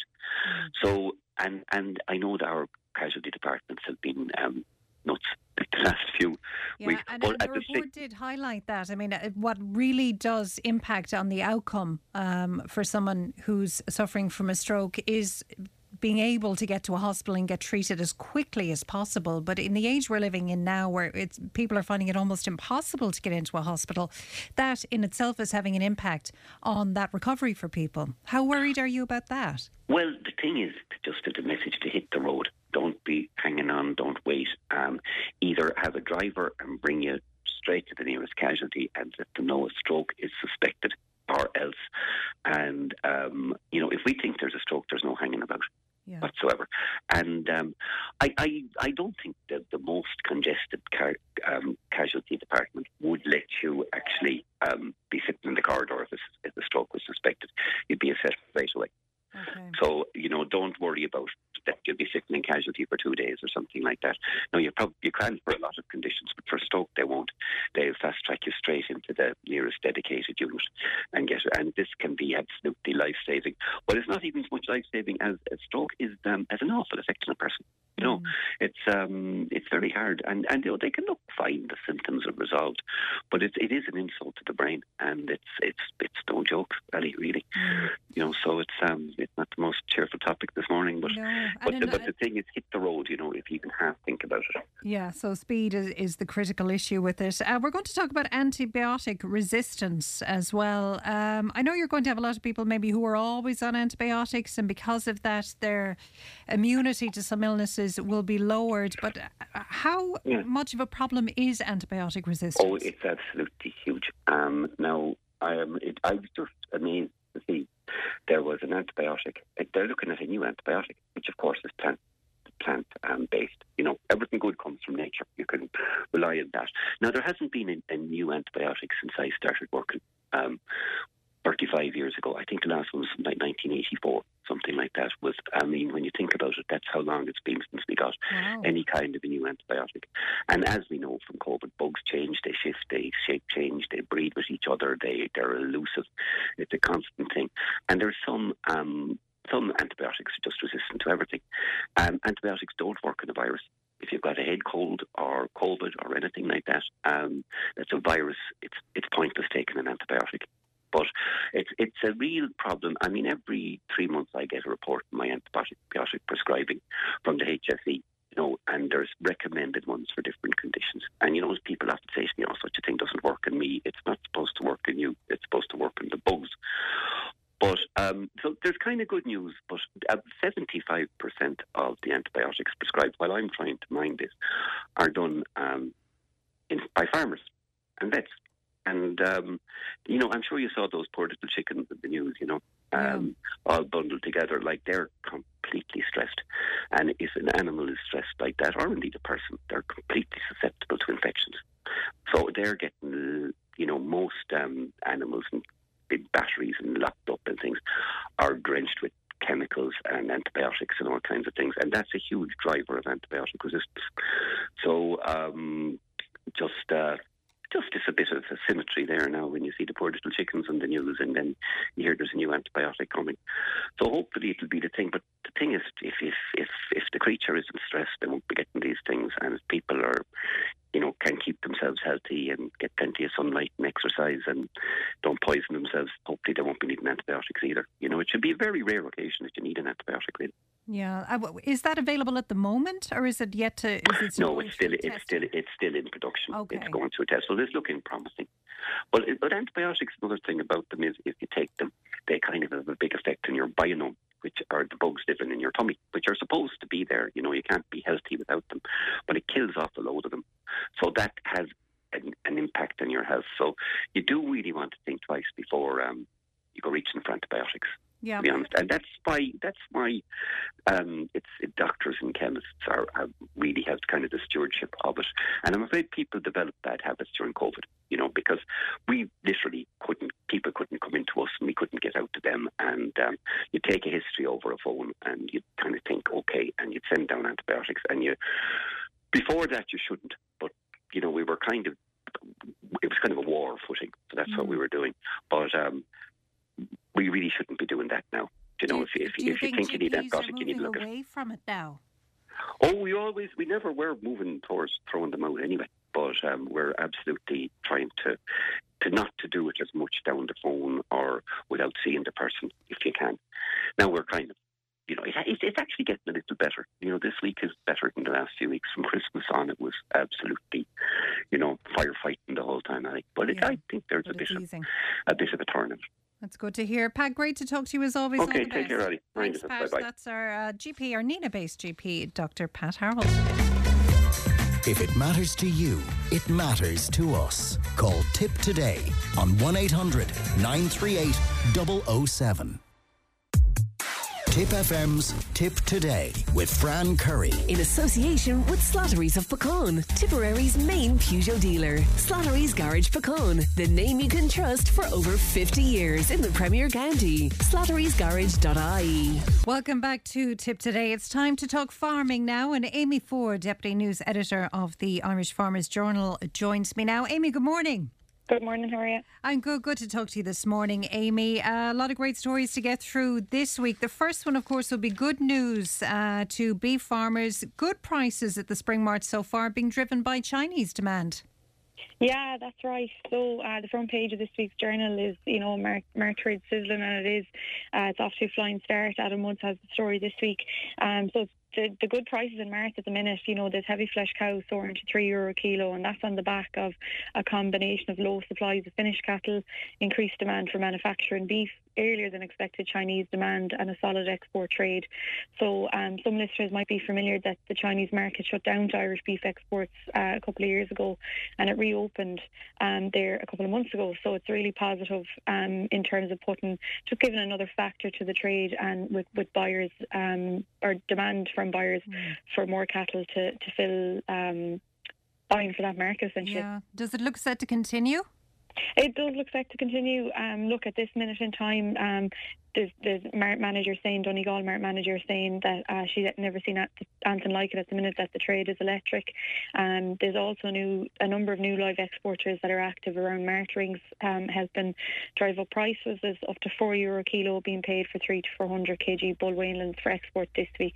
Um, so look, it does look set to continue as Adam Woods writes this week. Uh, the beef trade shows no signs of easing, so it's, it's a very positive start to the year. That's excellent news. Uh, my favourite story of the week now is the next one, and this is the poor Al Ram who is a bit of a dud. Tell us about this. He's, he's a bit shy, so obviously there's there's legal letters um, going back and forward here. So I'll I'll say what I can. But Yeah. A farmer basically who paid top price for a pedigree Cheviot ram, he's allegedly been left at a loss after the animal uh, apparently refuses to serve any of his ewes.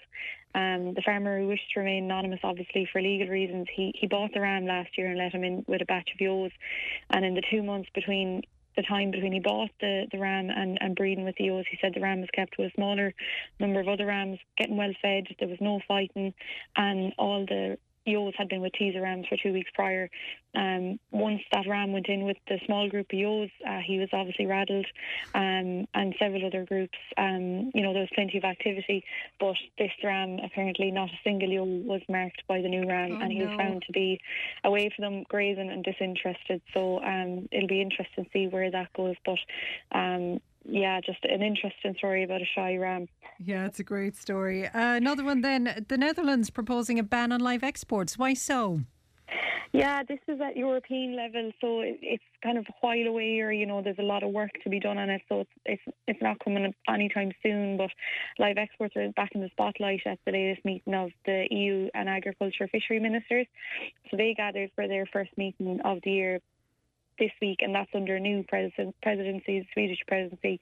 And on the agenda was um, a discussion of the paper on the revision of proposed animal transport legislation. So essentially, this is a discussion on um, live exports and movement of animals, especially calves. Um, so 10 member states, including Ireland, outlined their opposition to an outright ban on the transport of animals um, from the EU to third countries. So, for example, uh, Irish cattle going to Libya, for, for argument's sake. Um, they outlined the important role that live exports play in many countries, and many countries acknowledge acknowledge that while changes are needed and out, outright ban is not necessary, and uh, the Netherlands has put forward an argument in favour of an outright ban, and that's that's what they're thinking. And interestingly, Germany, Austria, Denmark, and Luxembourg they've they've also agreed with the Netherlands stance, so it's one we'll be monitoring. Yeah, it's a surprising stance from those countries, isn't it?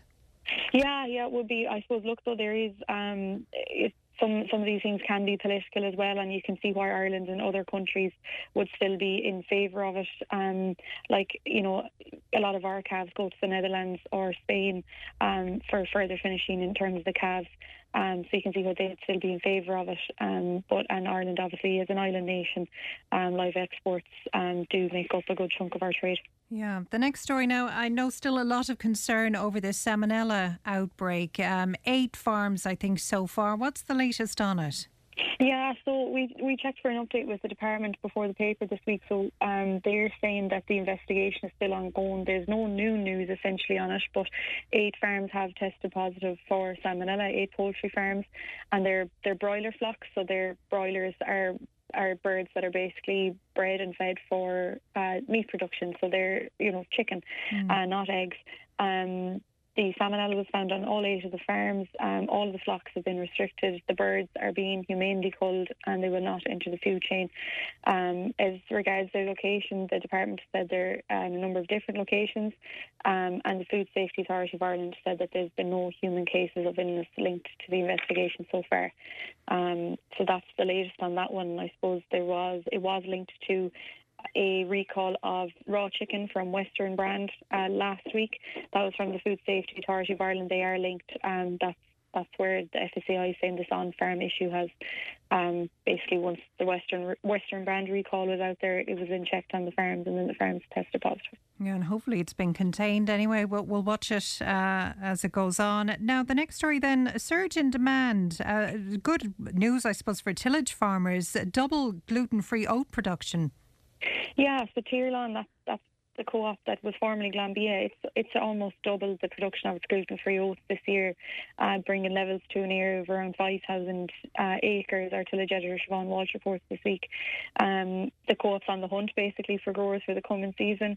Um, its grain manager Donald Maloney he said that gluten-free oats are now being are now being grown from South Tip to North Dublin and Meath down to Wexford. Um, the logistics of getting them them cut is not simple. So obviously because they're gluten free, that if that's contaminated with uh, normal oats, if you get me, uh, okay. they're not gluten free. So Tirlán harvest all their crops with gluten free combines and transports them in gluten free trailers, um, and that's that's a big saving for farmers on that front. Um, Donald's saying that from a crop returns point of view, gluten free oats are comparable to high yielding crops of winter wheat.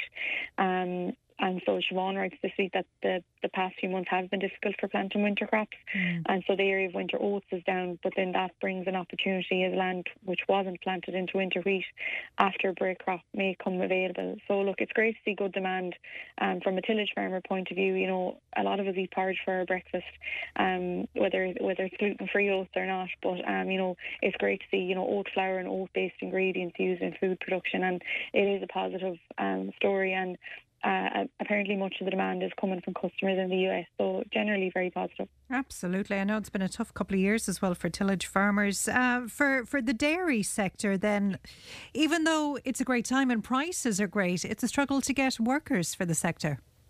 Yeah, this is something that's been, I suppose, nearly a constant, uh, depending on what year in, if you get me. So 30 years ago, there would have been a similar labour shortage, and it's something that comes up again. The Department of Enterprise has slots for work permits, so workers from non-EU countries uh, that can come into Ireland that have basic farm experience um, and that are well able to work. They're they're brought in um, to help stop the gap, I suppose, in one way, because there is a shortage. And you know, when we all know that when the economy is doing well, um, there is there can be a shortage of workers in, in certain sectors, and farming mm. falls into that. Um, but while dairy farm incomes, as you said, there have never been as strong. Um, there are dark clouds on the horizon. There's tighter rules around nitrates, climate policy, and then land leasing costs. They're threatening to cut into record profits delivered in 22. But as calving has kicked off, same concerns are going to take a backseat to the issue of labour supply.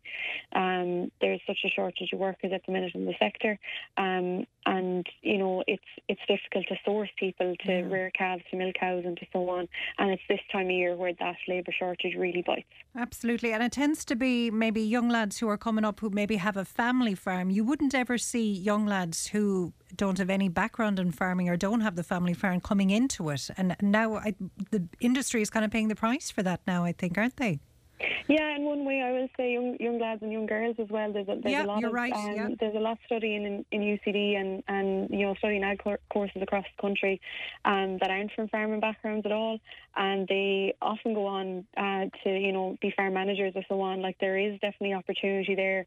Anyone that likes working with animals and so on, um, like there there's plenty of opportunity there. I suppose just the the um the, dem- the supply side isn't there. There's, there is demand for the workers, but the, just the amount of them aren't there. If there's other jobs that are going that they prefer to do, so it'll be interesting to see where it does go and if there will be any movement. Like I know that there's um, uh, farm apprenticeship programs coming up with Teagasc, so it'll be interesting to see applications to that and if there'll be increased. Uh, I suppose courses on this front to, to stop this gap in future years, so we're not coming around to every December, January, and, and people wondering where labour is. Yeah, hopefully. Amy, great to talk to you this morning. Thanks for chatting to us. Thanks very much. All the best. Thanks, Amy. That's Amy Ford, their Deputy News Editor of the Farmers Journal. Available now. Tipp today with Fran Curry. With Slattery's Garage, Puckane. You can't beat experience. With over 50 years maintaining Peugeot cars and vans, we like to call ourselves the experts. Call Slattery's Garage for a free vehicle health check today. 067 24111 or slatterysgarage.ie. Welcome back to the final hour of Thursday's tip today. A reminder of our competition. This week we're teaming up with Talbot Fitness at the Talbot Hotel in Clonmel as they launch their leisure centre membership sale. Our daily prize all this week is a gift voucher for a month's leisure centre membership in the award winning leisure facilities at the Talbot in Clonmel. It'll give you access to the gym, sauna, jacuzzi, steam room, and swimming pool. I'll be announcing today's winner just before 12 o'clock today. So to be in with a chance of winning, send a Talbot followed by your full name and address to text or WhatsApp 083 311 3311. Or you can register your interest with Emma on 1800 938 007. Now, the Banshees of Inisherin, I know it's been getting a lot of coverage over the past few weeks, and especially after its its huge success at the Oscar nominations, receiving nine nominations in total. But it's an article in the Irish Mail today by Brendan O'Neill, which has got everyone talking about it again. And it's under the headline Why Are the Woke Oscars Lauding a Movie That Depicts the Irish as Dim Witted Egypts? Now, in the article, Brendan O'Neill says it's as if someone fed every single cartoonish Irish stereotype into a website and said, Write a film about Ireland in the 1920s. He goes on to say that one of the few critics of the film, Irish writer Luke Dunn, has slammed Martin McDonagh for his hand wringing over us poor, useless creatures. He says every snobby prejudice about the terrible characters you find in every Irish village pops up in this movie. And I'd love to hear your thoughts on it if you've seen it. I know it's a bit of a Marmite movie. You either love it or you hate it.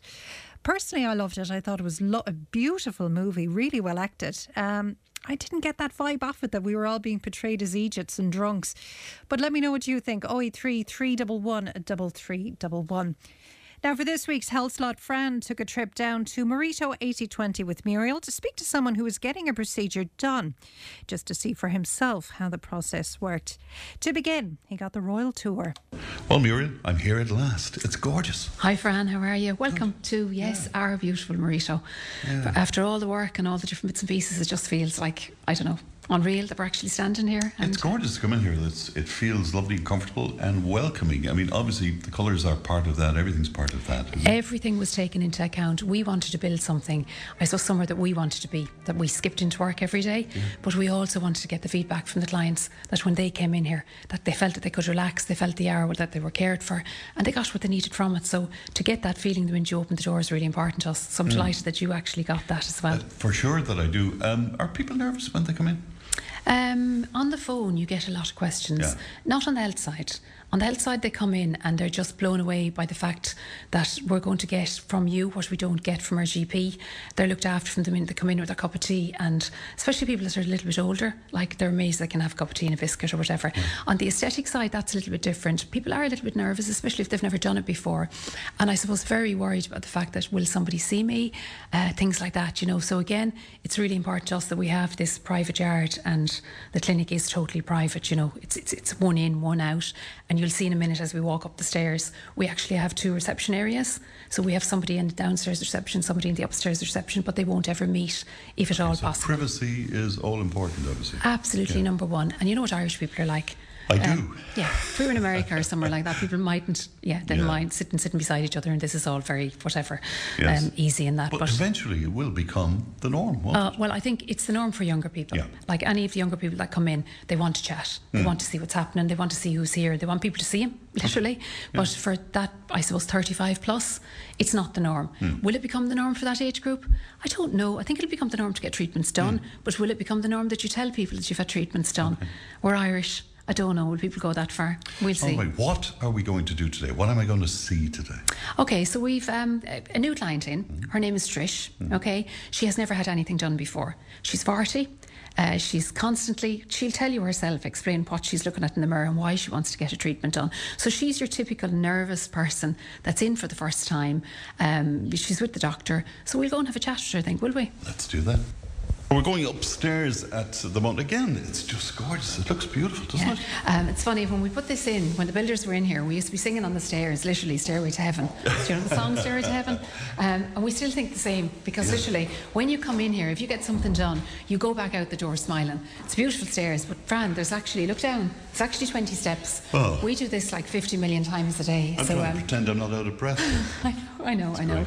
But yeah, so we do that a lot. Uh, Hmm. Behind you there, if you can just see, it's a powder room. No clinic has this, guys. So if anybody's listening, Powder room. It's a powder room, so you can actually come in and uh, put your face back on again. So um, So it's a makeup room. it's a makeup room, yeah. so I know you you're on radio, but um, I'm sure you wear a little of Oh, just- something an odd just- time. just so a little. I'll yeah, keep it to myself. With- yeah, yeah. So you know the powder room there, which is great. So this is the second reception area. We have three treatment rooms. So this would be my room here. Sorry, just Mhm. a quick look in.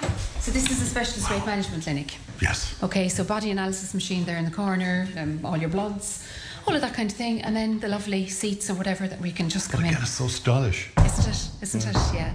It's supposed to be relaxing, and I think it is. I think the Mm. minute you even open the door and uh, we've all the beautiful smells and the I music and gorgeous. all the bits and pieces, yeah. So very important again that it was comfortable and relaxing and all the bits and pieces. So just if you look up, even like we've three different types of lighting in every single room, Mm-hmm. um, and that's just for the ambience and the aesthetic side. Of course, everybody wants to look well, so uh, all of that is really important. Yeah.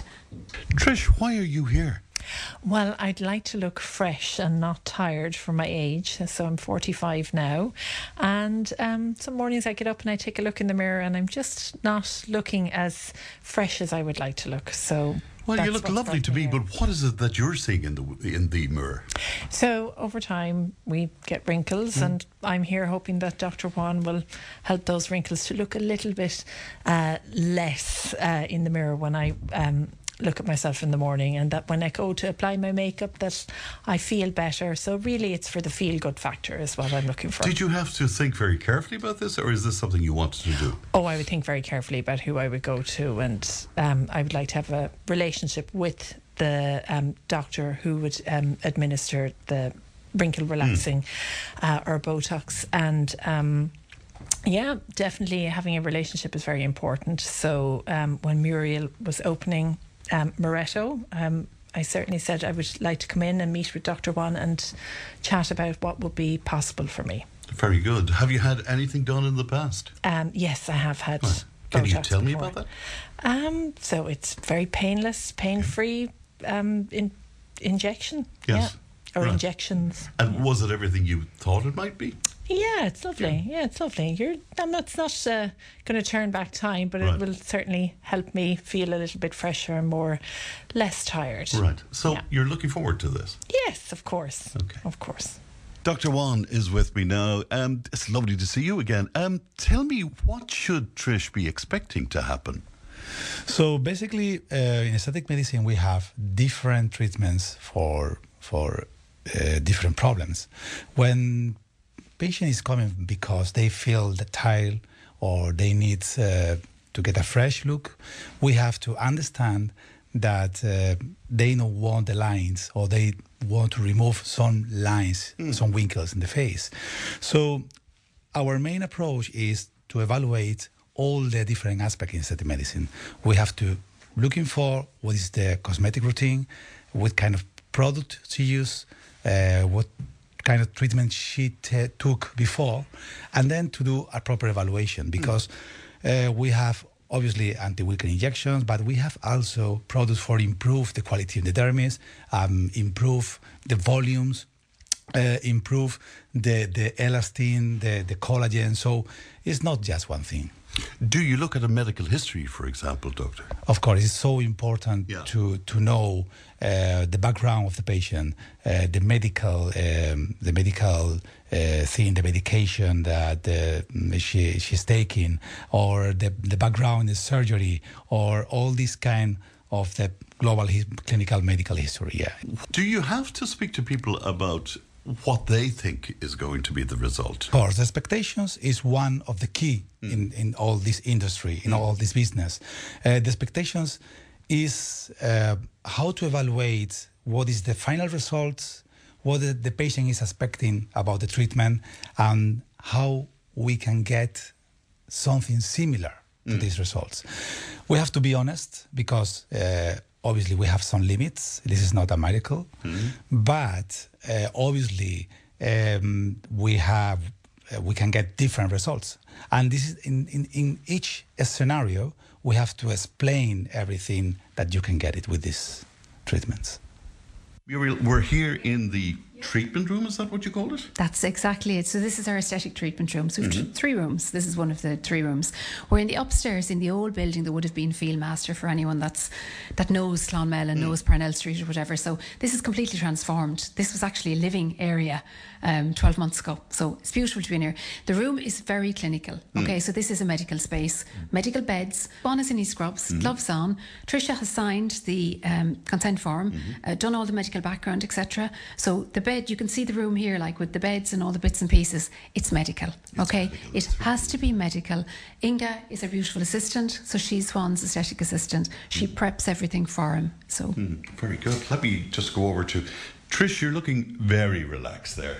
I sure am. I'm in, in very good hands here. Uh, it's very professional here, and I'm very well looked after. Yes, I feel very confident. You signed your form. I have indeed. I signed the consent form there to have the injections done. I'm very, sa- I'm very satisfied, Fran, because we actually had a chat about what the outcome could be after these wrinkle injections. So I'm, I know what to expect. All right, okay. Dr. Juan, what is going to happen now? Uh, I feel that the most important, the most important thing is before the treatment, obviously to have a relation, to build, to have time for to build the relationship with the patient, and uh, to express the confidence, to express the knowledge, and to express how comfortable is going to be the treatment. So we're going to work in different areas. This is a very quick treatment. Mm-hmm. Okay, basically, we're going to relax or paralyze. We can use different techniques. It depends the result that we're look, looking for, and, and we're looking for for to work in the lines in the front area, Yes. in the frontalis muscle and the orbiculus orbicularis. So that's the forehead and the cheeks, yeah? Well, foreheads, Yeah. the frontalis muscle is one of the most important muscles um, in the face because the purpose of this muscle is to pull up the eyebrows and the rest of the front area. Okay. So we're going to try to relax this muscle, and when you relax this muscle, the upper layers in the, the dermis, the epidermis, and going to be relaxed. That's why they're going to smooth the lines there. Right. Now, you you you proceeded with an injection there, but, but Trish hardly flinched with that. Um, did you feel anything uh, at that point? Nothing. Okay. No. Right. Feel a thing. Yeah, usually the, the front area is a very, very comfortable area. Yes. Okay. Uh, there is some tricks for avoid the pain. Okay. One of them, for example, is to apply some cold. After the injections, okay, we're, we're going to put some cold thing. Okay. This is like a cold compress of some sort, is it? Yes, and the, the patient can feel automatically pain relief. Yes. This is one of the tricks, you know. Obviously, it's important uh, how you inject Okay. the deep, the, the superficial, and in which plane, because we're looking for the muscle, for relax the muscle. Okay. So, And just to point out to people that when we talk about uh, an injection here, it's a very tiny needle, isn't it? It's very. of course, have to be very, very, very tiny, very tiny. Uh, you know, the thing is that this uh, drug, the drug that we use for this treatment, is a very powerful drug. So we have to ve- be very precise and to know how amount of product we have to use and which area we have to put it. Hmm. This is the most important thing with this kind of Yes. treatment. Does it concern you that some unqualified people are doing this? Yeah, the thing is that um, in the market, actually, there is too many places and too many people without the qualification and without the knowledge, and they they do all everything. Uh, this is a good thing and a bad thing. It's a bad thing because obviously the, the, it's not safe at all for the patient, but it's a good thing because at the end, when the patient has a problem, they're looking for someone for to fix it. Right. And at the end, they learn in a hard way that they have to go to someone else with the correct qualification. Okay. So what next? Well, the next, actually, we work in the corrug- corrugator muscle, and now we're going to work in the proper frontalis. Mm-hmm. Okay. So basically, we're going to inject in different points. Okay, so again, this is all over the forehead, right up to the hairline. isn't? Yes, of course. Hmm. And we have to maintain the same distance in each point because the Botox effect usually is a one centimeter around the injection point. Yes. So we have to know perfectly where we're going to inject and to preserve the distance between points. So you've made those injections at this point, then, Dr. Juan? Yes. Yes. We was working in the frontalis, properly Mm. frontalis, for relax the frontalis. That again, that's the forehead. That's yes, in the forehead. It's important to work these areas together, the frontalis area, so the corrugators and the frontalis muscle together, Mm-hmm. because they play all the time for to keep the balance in the face. Okay. So for to maintain the correct level of the eyebrow, it's important to work in both teams of muscle. Okay. Trish, how are you doing? Doing fine. Doing fine? Still yeah, relaxed? Totally relaxed. Okay, very good indeed. Perfect. So we're going to work now in the orbiculus orbicularis muscle. Okay, this muscle. Where is that? The crow's feet. Okay. So basically, this is a sphincterian muscle that we use for to close and open the eyes. Okay, so this is around the eye. Yes. So basically, we're going to inject a tiny bit and move on these points. Again, Trish is not even flinching with that, so it's not. She's really good Yeah, patient. She isn't she just Amazing. Yeah. Perfect, Trish. And now, these are the same thing. So, what is the possibility of a complication of the treatment? Hmm. Basically, you can get a small bruising, small bruising. That's why it's so important to avoid um, to do exercise during 24 hours, uh, to have a hot shower, or to drink alcohol. Um, uh, many many times I heard that people, the doctors say that because patients think that the product can migrate to other areas, but this is not correct. The thing is that the problem is if you have a small bruising because you can't see the artery properly, you can convert the small bruising in a big bruising. Okay. That's why we have to avoid all these kind of things. Right, very good. Are you finished the procedure now? Yeah, we finish. Now we're going to do a lovely, nice uh, massage with the cream that we have. Mm-hmm. A specific cream with chlorhexidine, aloe vera, and arnica. Okay. So Uh, this is is this medicated in some way? Is said, well? It's for avoid the the minimal risk of infection. Okay. You know. So how soon will Trish notice a difference? Usually between seven, ten days, she can start to feel the result, the final result. Uh, always uh, is mandatory the, the review in 15 days, 14, 15 days after, after the treatment, because you never know, every person is different. So sometimes If one part of the frontalis is a little bit more stronger than the other side, you have to add a tiny bit more Botox, or or uh, or maybe to add more Botox in another areas for to get the similar results in both areas in the Yes. face. So that's why the review is so important. So after 14, 15 days, the patients come back and we can see again our guests and to do the proper. So, Trish, how does it make you feel at this stage? Yeah. Oh, I feel very happy. I'm ready to go and take on the rest of the day. It's like a little lunchtime tweakment that I've had done. I'm delighted that Dr. Juan um, put on the arnica or the cream that he mentioned there earlier because that. That's not on Right. something that I've had done before, so it's um, wonderful to get that. Ready to go back to work. Back to work. And you could literally go back to work, Yeah. could you? Yes, that's the plan.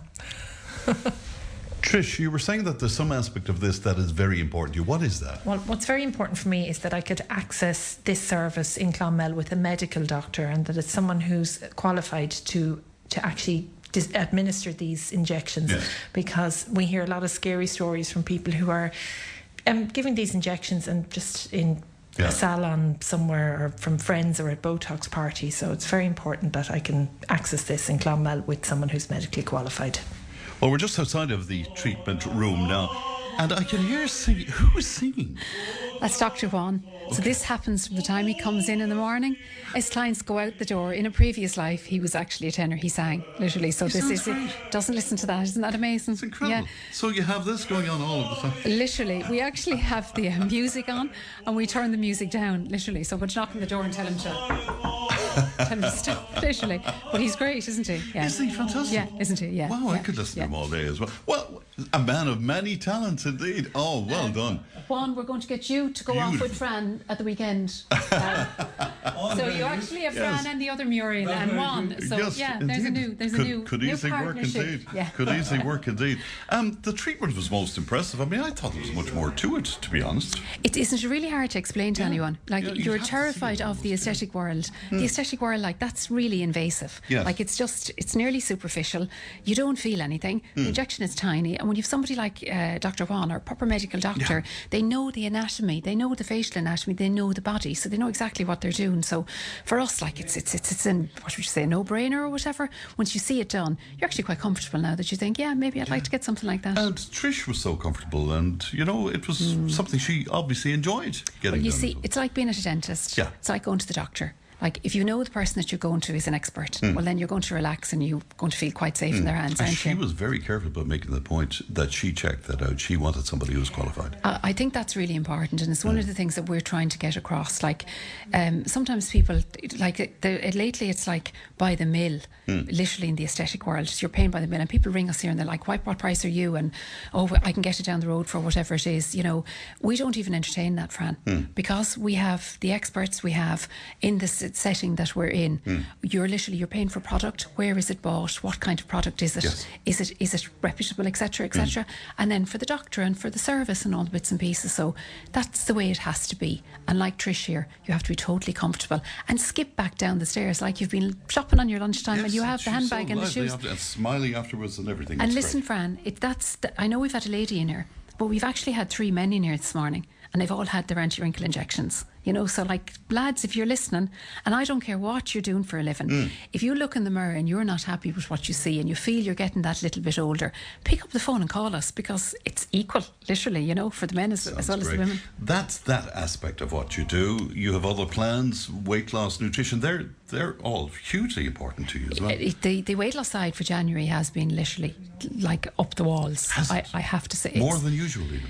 Literally, clients, as one comes in, one has gone out. So I have 14 clients today, I think, and that's literally back to back. Um, yeah, so on every single side of that. It, I said it last week. People are so worried about their weight. I think it's nearly the number one before anything else.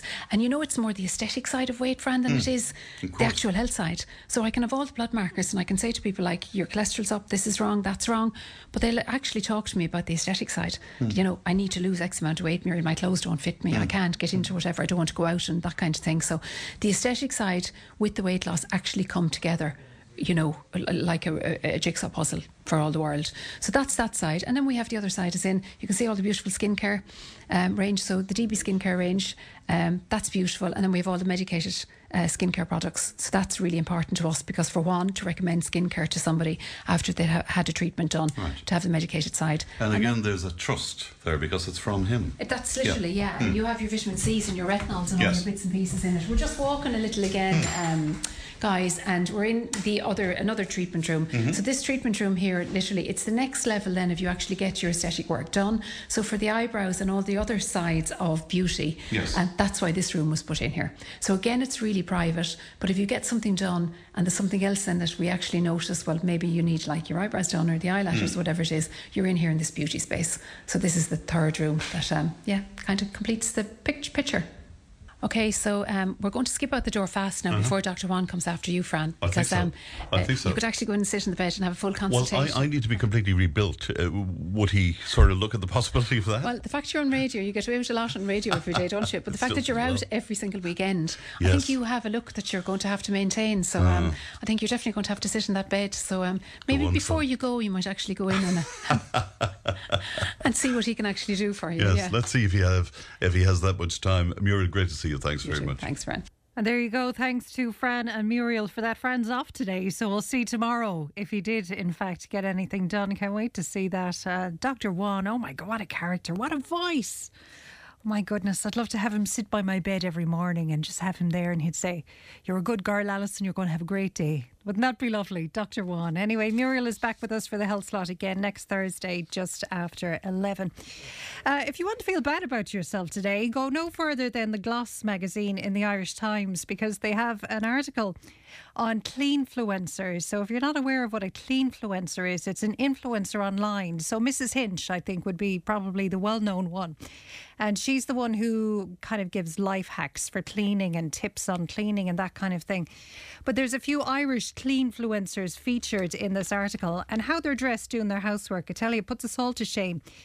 Full hair done, full makeup done, wearing dresses and high heels, one hoovering uh, in full get up, bracelets and all, high heels, holding a baby. Uh, another one cleaning the windows with a set of pearls as well. So that's the standard, ladies. We all have to meet that. It's in the Gloss magazine today, just in case you're looking for it. 083 311 3311 or 1800 938 007. We're back after this. Tipp FM's Tipp Today with Fran Curry. In association with Slattery's of Puckane, Tipperary's main Peugeot dealer. Slattery's Garage Puckane, the name you can trust for over 50 years in the Premier County. Slattery'sGarage.ie. Welcome back to Tipp Today. I mentioned the Harty Cup final as well coming up this Sunday. Uh, a listener reminded me as well, of course, the CBS, which I'd forgotten about. Thanks for reminding me. They're also in action uh, this weekend. The senior hurlers in the CBS in Mitchelstown. They're playing their Munster GAA um, final against uh, Pallaskenry in Kilmallock this coming Saturday at 12 noon. Uh, I know it's a Cork school, but a lot of South Tipp lads heading to that. Uh, and on that team as well, I know a few from Ballyburncourt direction as well on that team. Uh, fantastic players on that team. So good luck to the CBS as well in that this weekend. Great weekend for the young uh, underage Tipp players uh, in the county in those schools final. And certainly the future is looking bright. Now, in relation to dumping and uh, rubbish, and we were talking to, I think Mike was it earlier uh, who was talking about how he feels that the rubbish situation has gotten worse on roadsides. A listener says, in relation to rubbish and fly tipping, why can't our children be taught in creche, junior, senior infants, and all the way through primary school? To initially be participants in keeping the schools clean, to instill a sense of pride in their surroundings, where they can bring that into adolescence and adulthood. It works in Japan. Starting early by involvement can only benefit everyone over time. And as children, they would bring that mindset into the home. If it's not there already, by starting from the get go, they'll never forget, if that makes sense. And that's from Robert. Robert, thanks for that. Some great advice in that. Keep those texts coming into us 083 311 3311 or 1800 938 007. Remember, you have about 10 50 minutes as well to enter our competition. That's for a one month membership to the Leisure Centre at the Talbot Hotel in Clonmel. All you need to do is text Talbot, followed by your full name and address to those numbers 083 311 3311 or 1800 938 007. Now, another big news story this morning is this news that the ESB is to repay every household in Ireland after accidentally overcharging us for more than a decade. An Oireachtas committee heard on Tuesday that the ESB misapplied a support measure for 1,500 of the largest power consumers in Ireland. This saw households being penalised with higher bills over a period of 12 12, one, two years. One of our listeners, Pat, joins me now. Pat, good morning. Good morning, Ali. How are you? I'm good, Pat. Good to talk to you this morning. Now, I know the ESB are very slow to come back with the compensation, even though they have agreed that, you know, we will pay the com- compensation and people will get it. But it may take time because we have to get it from the companies and it might take time to get it all from them and to give it out. Eamon Ryan, I believe, has said that's not good enough. It has to be paid. And if it's coming from your pocket, it's coming from your pocket. What's your view on it? Um, ESB is is uh, is at fault here um, for some reason because um, the, the subvention, um, what it was at the time, it was the, the, the large energy user rebalancing subvention Mm. scheme, was only brought in just to help the bigger companies, the, the large consumers of the data centres and whatever it is. Now, there's banding around between 1,500 customers and 1,900 customers. You've just mentioned there are 1,600 customers. And they have benefited to the tune of 50 million annually Yeah. for the 12 years. That equates to 600 million, right? There's 1.5 million of, of the residential customers in Ireland that were that were actually uh, what do you call it, um, using their energy bills to to, to, To supplement these the, companies. The, the large Yeah. energy companies, right? Now they're saying that, that estimates are, are that this is 600 million and it's going to be divided by the 1.5 million customers, and that equates to 50 euro per, per customer. Uh, now, the, the, what do you call it, the ESB have said that they are going to drag, well, they didn't say it, they're, they're just uh, they're looking at the possibility that this could be dragged out until Yeah. next October. Um, now, they, they, this came in in 2010, and all of a sudden it was in. Nobody knew about it. There was a regulator there. A regulator there. It reminds me of the, the bank regulator that was around at the time as well. Uh, there was a regulator there, knew about this in 2021, and it's only now that, that the Minister for Energy has has no, has been notified about it. Yeah, it'd make Uh, you wonder. I mean, is it is it negligence on someone's part or is it ignorance? So did they know what was happening and they didn't care and didn't notify us, or was it the I'd fact they they didn't were- know? I'd say they were afraid because the simple reason is, is it, it just wasn't a thing that was that was done. Uh, say right, we're going to give them 50 million back over the next five, over the next 10 years or the next five years to get them over the hump or whatever the case may be. There's a talks that this is a percentage. This is where um, that, that it, every customer is not going to get 50, 50 euro each. I don't think because it can be worked up to 100 euro per person. Like if you have a high residential uh, a a customer with a high residential bill of ESB. Hmm. Now my bills would be during the winter months. Even last year were seven hundred every two every two months because because I I have a, a, a air to water. I don't use oil, Yeah. and uh, it's a cheaper system, far, far cheaper than oil if I wanted to maintain the, the, the temperature in my house. But the only thing about it is that I would be a I would consider a high energy user um, uh, from customer point of view. Okay. Now, is that because it's running all the time, Pat? Sorry. Is that because it's running all the time? It's running. It's running on. It's on thermostats and it's running all the time. But it keeps the. It's very easier. It, it's very easier to maintain heat than it is to generate. Yeah. Yeah. And um, and that's the reason it's there. Like it cost me around about fifteen hundred euro a year. If I was using oil, it'd be four grand. Yeah. Easy, no problem. So like it is a cheaper system when you spread it out over the time. Um, you know, the only thing about it is that, that we just say, for example, that my energy bills would be a little bit higher than than than, than just an ordinary household, where they'd be spending maybe half that in the two months. Now, I would expect that, that if it is a percentage of the the, the, the person's the, the, the, cost, the residential customer's bill, then I would expect a little bit more than the 50 euro. Yeah. Right. I now, mean, I, don't trust. I don't trust if if if it was, if it is turning out that they're saying that the ESB are doing up the estimates. I I, I don't know. Um, I don't trust a company that's that's going to be um, how would I call it self-regulating. Yeah. You know. well, Uh, would make sense? I mean, there's talk that we're going to get another one of these credits, these energy credits, uh, next month or so. So if that is the case and we're, we're due to get another 200, why not put the 50 on that, give us the 250 and then the government can chase ESB for it? Well, the government is the beneficiary of, of, of, of the dividends that the ESB pay. Yeah. Right? So they're, the, you know, they're afraid that they're going to lose out on, on, on whatever it is, 100 million or 600 million of a dividend. And, and uh, that they can't they want this dividend. In other words, they want the money paid into their accounts, and then they decide at the end of the day whether they pay it back or not. And you're talking about going back onto next October. Maybe next October the war in Ukraine, Ukraine could be over. So now we want the money. Yeah.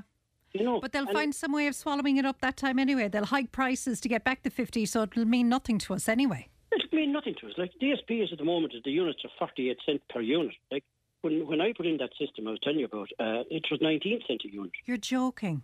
You know, and that's 11 years ago. Or sorry, uh, nine years ago. Wow. You know, nine, it was 19 cent a unit, and it went up into 21 cent. But 19 cent a unit was was was you know was was brilliant because it was a cheap method to, to heat a house and whatever the case would be. But gone up to 48 cent, big difference. You know. Pat, you know, I, what I'm worried about, particularly this week, is we have these stories about the disability payment, about the nursing home fees, now about Electric Ireland. It's completely eroding trust in the government and in the agencies that we trust to give us services that we need and to protect us. Are you getting that feeling from everything getting, that's happening? I'm getting the feeling that the country is run by civil servants. And the mm. civil servants will be telling the, the ministers what to do or whatever the case may be. And we go back to that regulator again. Like if the regulator knew about this in 2021, and it's only this week that the minister, the minister for energy, who's the boss over this, knows about it. There's something wrong. There's a there's there's there's a, a disconnect between uh, the regulator and the government, or there's, there's something going on that, that we just don't know about. Uh, and I would, as you said there, it's a sense of mistrust. Yeah. The, the, the civil servants are running the country, and they're the people that, that will tell the ministers what to do. It's like that, that program, which was very, very flat. Yes, minister. Yeah. You know, it was the civil servants was talking to the to the prime minister and telling him what to, how to run the country. You know, And the real maddening thing this week, particularly for me, and it's on the front of the Irish Times this week, and it's to do with those nursing home charges and this defence of, well, this is the policy. We, we, you know, we're taking legal advice. We don't want to put the cost on you as a people for this. you know, we're doing it for you. we're doing it. But again, that, that these these uh, they're going to they're blaming a lot of the, the stuff onto the attorney general, right? Oh, we went, we got legal advice. The attorney general said no. One person said no. Yeah. No, uh, I I don't know. What about the morality of it? There's no morality there, you know, and especially they're hitting the vulnerable. Yeah. You know, people that are inside in nursing homes, it's hard enough to put your dad or your mum or whatever the case would be into a nursing home, and then to find at the end of the day that that, that you're being screwed. Mm. You know, and, and, and there's a certain amount of distrust with people on, on, on, on, on legislation going forward. How can we not change it? How can we? Why is this things happening? You know, it's easy for, for politicians to stand up on the Dáil and say, "Oh, mea culpa, mea culpa. I made a mistake," or whatever it is. That's all right. We made a personal mistake. But if, if a government makes a mistake, who's who's suffering? It's the vulnerable people are suffering. But I wish they would do that, though. Pat. I wish they would stand up and say we did make a mistake on the nursing homes, and we're sorry. But it's not that. It's well, well, we took legal advice, and this was the best thing we should have done in that situation. Yeah, so that's like what we sweep it under the carpet, you know. Yeah, yeah. Sweep it under the carpet. And it's, it's, it's, it, it, there's a lot of drip feeding in the last three, four months as regards different things that are happening. And, like, you'd be worried about that. Yeah. You know, what else is out there? You know, and as well as that, the DSP at the moment is 48 cents per, per unit. And it's, it's a bugbear of mine because the price of gas has gone down a small bit, Yeah. right? The price of oil has gone down a bit, right? But we've seen no reflection in our ESB bills. No. Okay, we got the 200 euro back, but the 200 euro is ate up. Yeah. And my ESB bill last in January was 943 euro. Oh my God, Pat. With the with the 200 euro off it, so to be 1200 euro with the 250, it was 250. We got the 50 euro, we got the 200 as well. You know. Yeah. And that's because it's just 48 cent per unit. It's it's it's it's frightening. You know, you have to pay it. Your families can't pay that. Pat, we'll have to leave it there for this morning. Great to talk to you. Thank you, Ali. Bye-bye. All the best. Thanks, Pat. Uh, just to bring you some text before we go to the ad break in relation to rubbish. A listener says the rubbish along our roadsides is a disgrace. The main road to and from Cashel to Knockavilla is shameful. I've tried to pick some up, but the road is so dangerous you're putting your life at risk. Surely the council can see to this and put in safe traffic control while the roads are being cleared. Communities need to be more vigilant and get out there and clean up their local areas. Take some pride in their beautiful countryside on a regular basis. Another listener says Paddy taxpayer pays for everything and we're not asked or told about it. A country of cover up and hide everything, it never ends. And transparency is not in the vocabulary. Let's hope that they don't find out that's the attitude. Uh, another listener says, why not suspend the standing charge for one bill, a direct pay allowance to every customer? That's a good idea. That's from Tommy. Uh, and traffic in Tiptown, Paul says, Regarding the traffic flow, I believe that replacing the traffic lights with a roundabout and also installing zebra crossings on each exit approach would improve the flow of traffic greatly there. Keep those texts coming in to us 083 311 3311 or 1800 938 007. We're back to talk about baby names after this.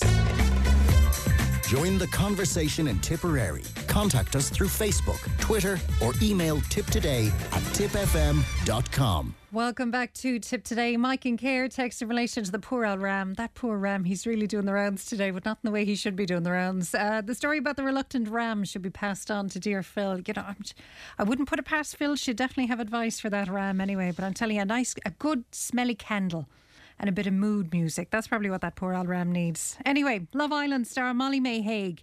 She's revealed her baby daughter's unique name. Now, for those of you not aware of Molly-Mae Hague or who she is, she's um, an influencer, I suppose you call her.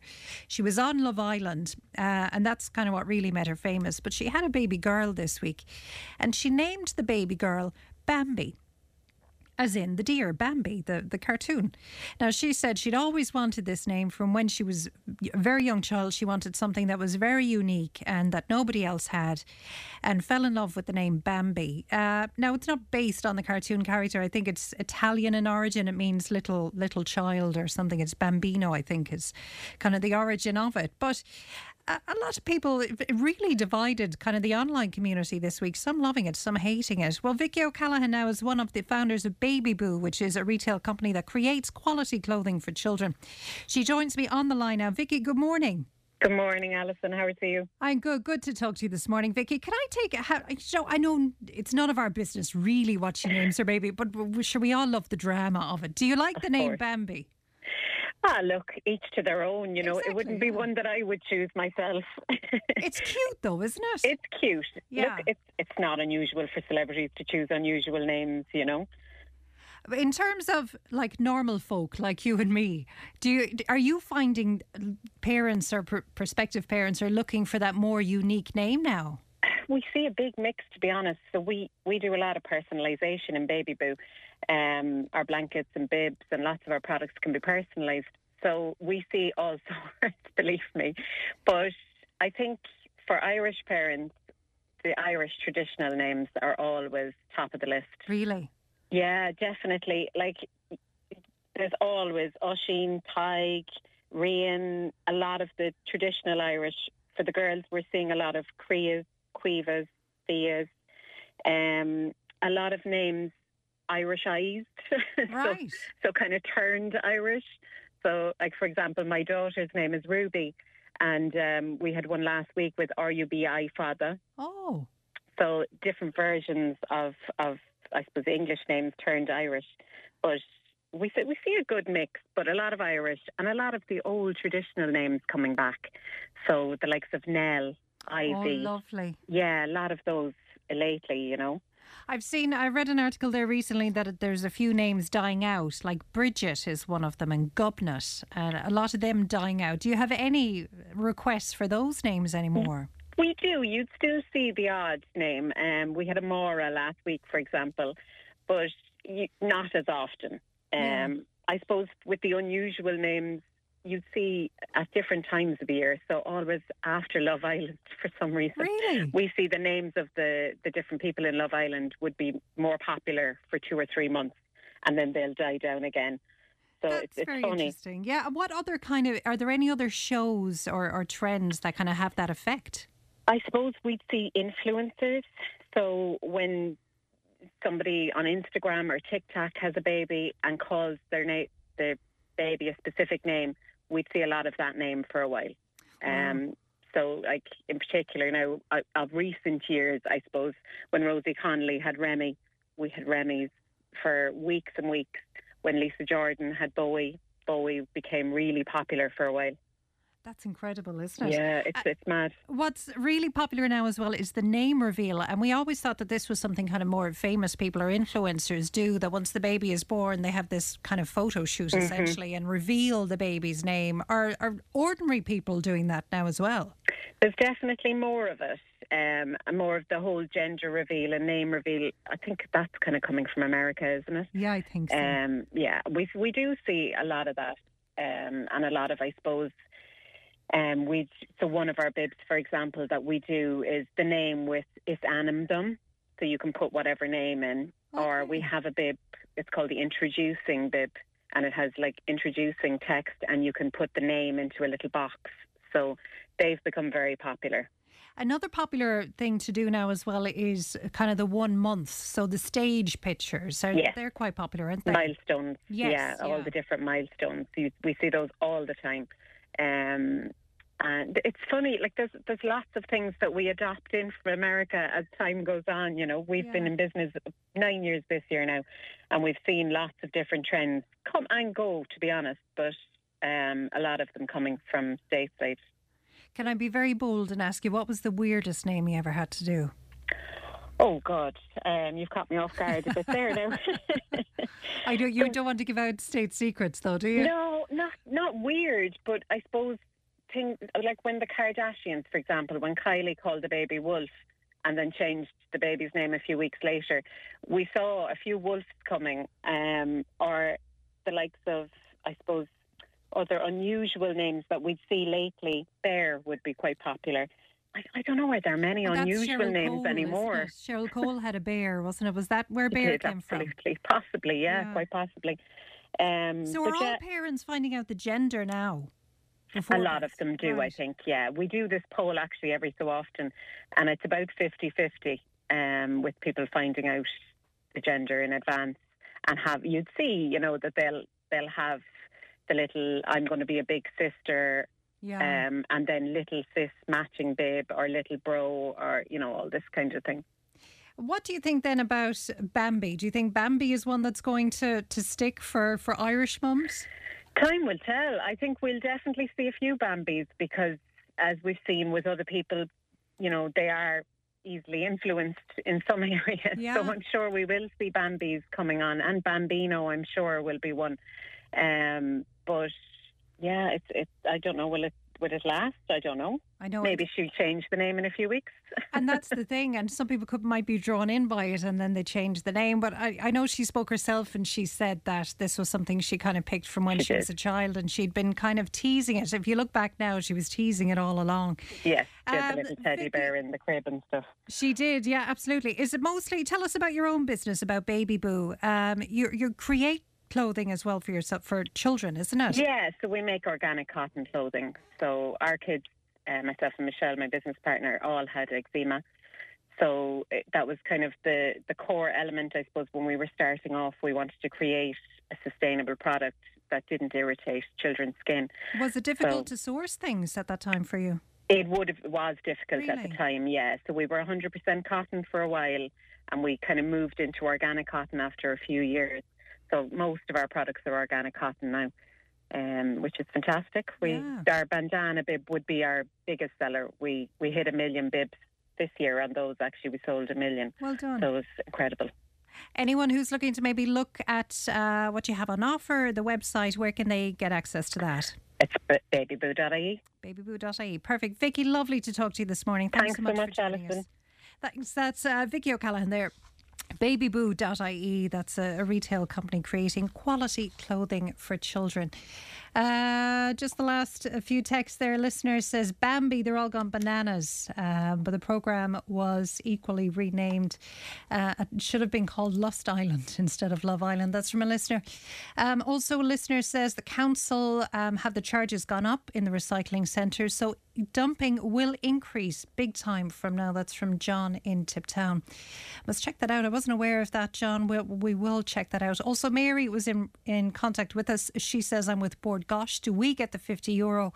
I pay them 66 per unit. Have a bill here for 1600 euro. It's doing my head in. Mary, um, I'm not too sure. And like what's, uh, you know, it's very unclear how this 50 euro is going to be paid and when it's going to be paid. Um, I think ESB, by the sounds of it, will probably have to be forced into it. But that remains to be seen. We'll certainly keep a close eye on it. Just to let you know, our winner for today, that's uh, for the one month membership of the Talbot Leisure Centre in Clonmel. Our winner is Jackie McGrath in Clerihan. Well done to you, Jackie. Now, if you weren't lucky today, we'll give you another chance to win tomorrow. Fran will be back with you on Tip Today from 9am to give you another chance to win. That's it for today. Thanks for all your calls and texts and to all our contributors. And thanks to Emma on the phone. Stephen is up next with the lunchtime show. Have a great day. Tip today with Fran Curry. With Slattery's Garage, Puckane. You can't beat experience. With over 50 years maintaining Peugeot cars and vans, we like to call ourselves the experts. Call Slattery's Garage for a free vehicle health check today. 067 24111 or slatterysgarage.ie.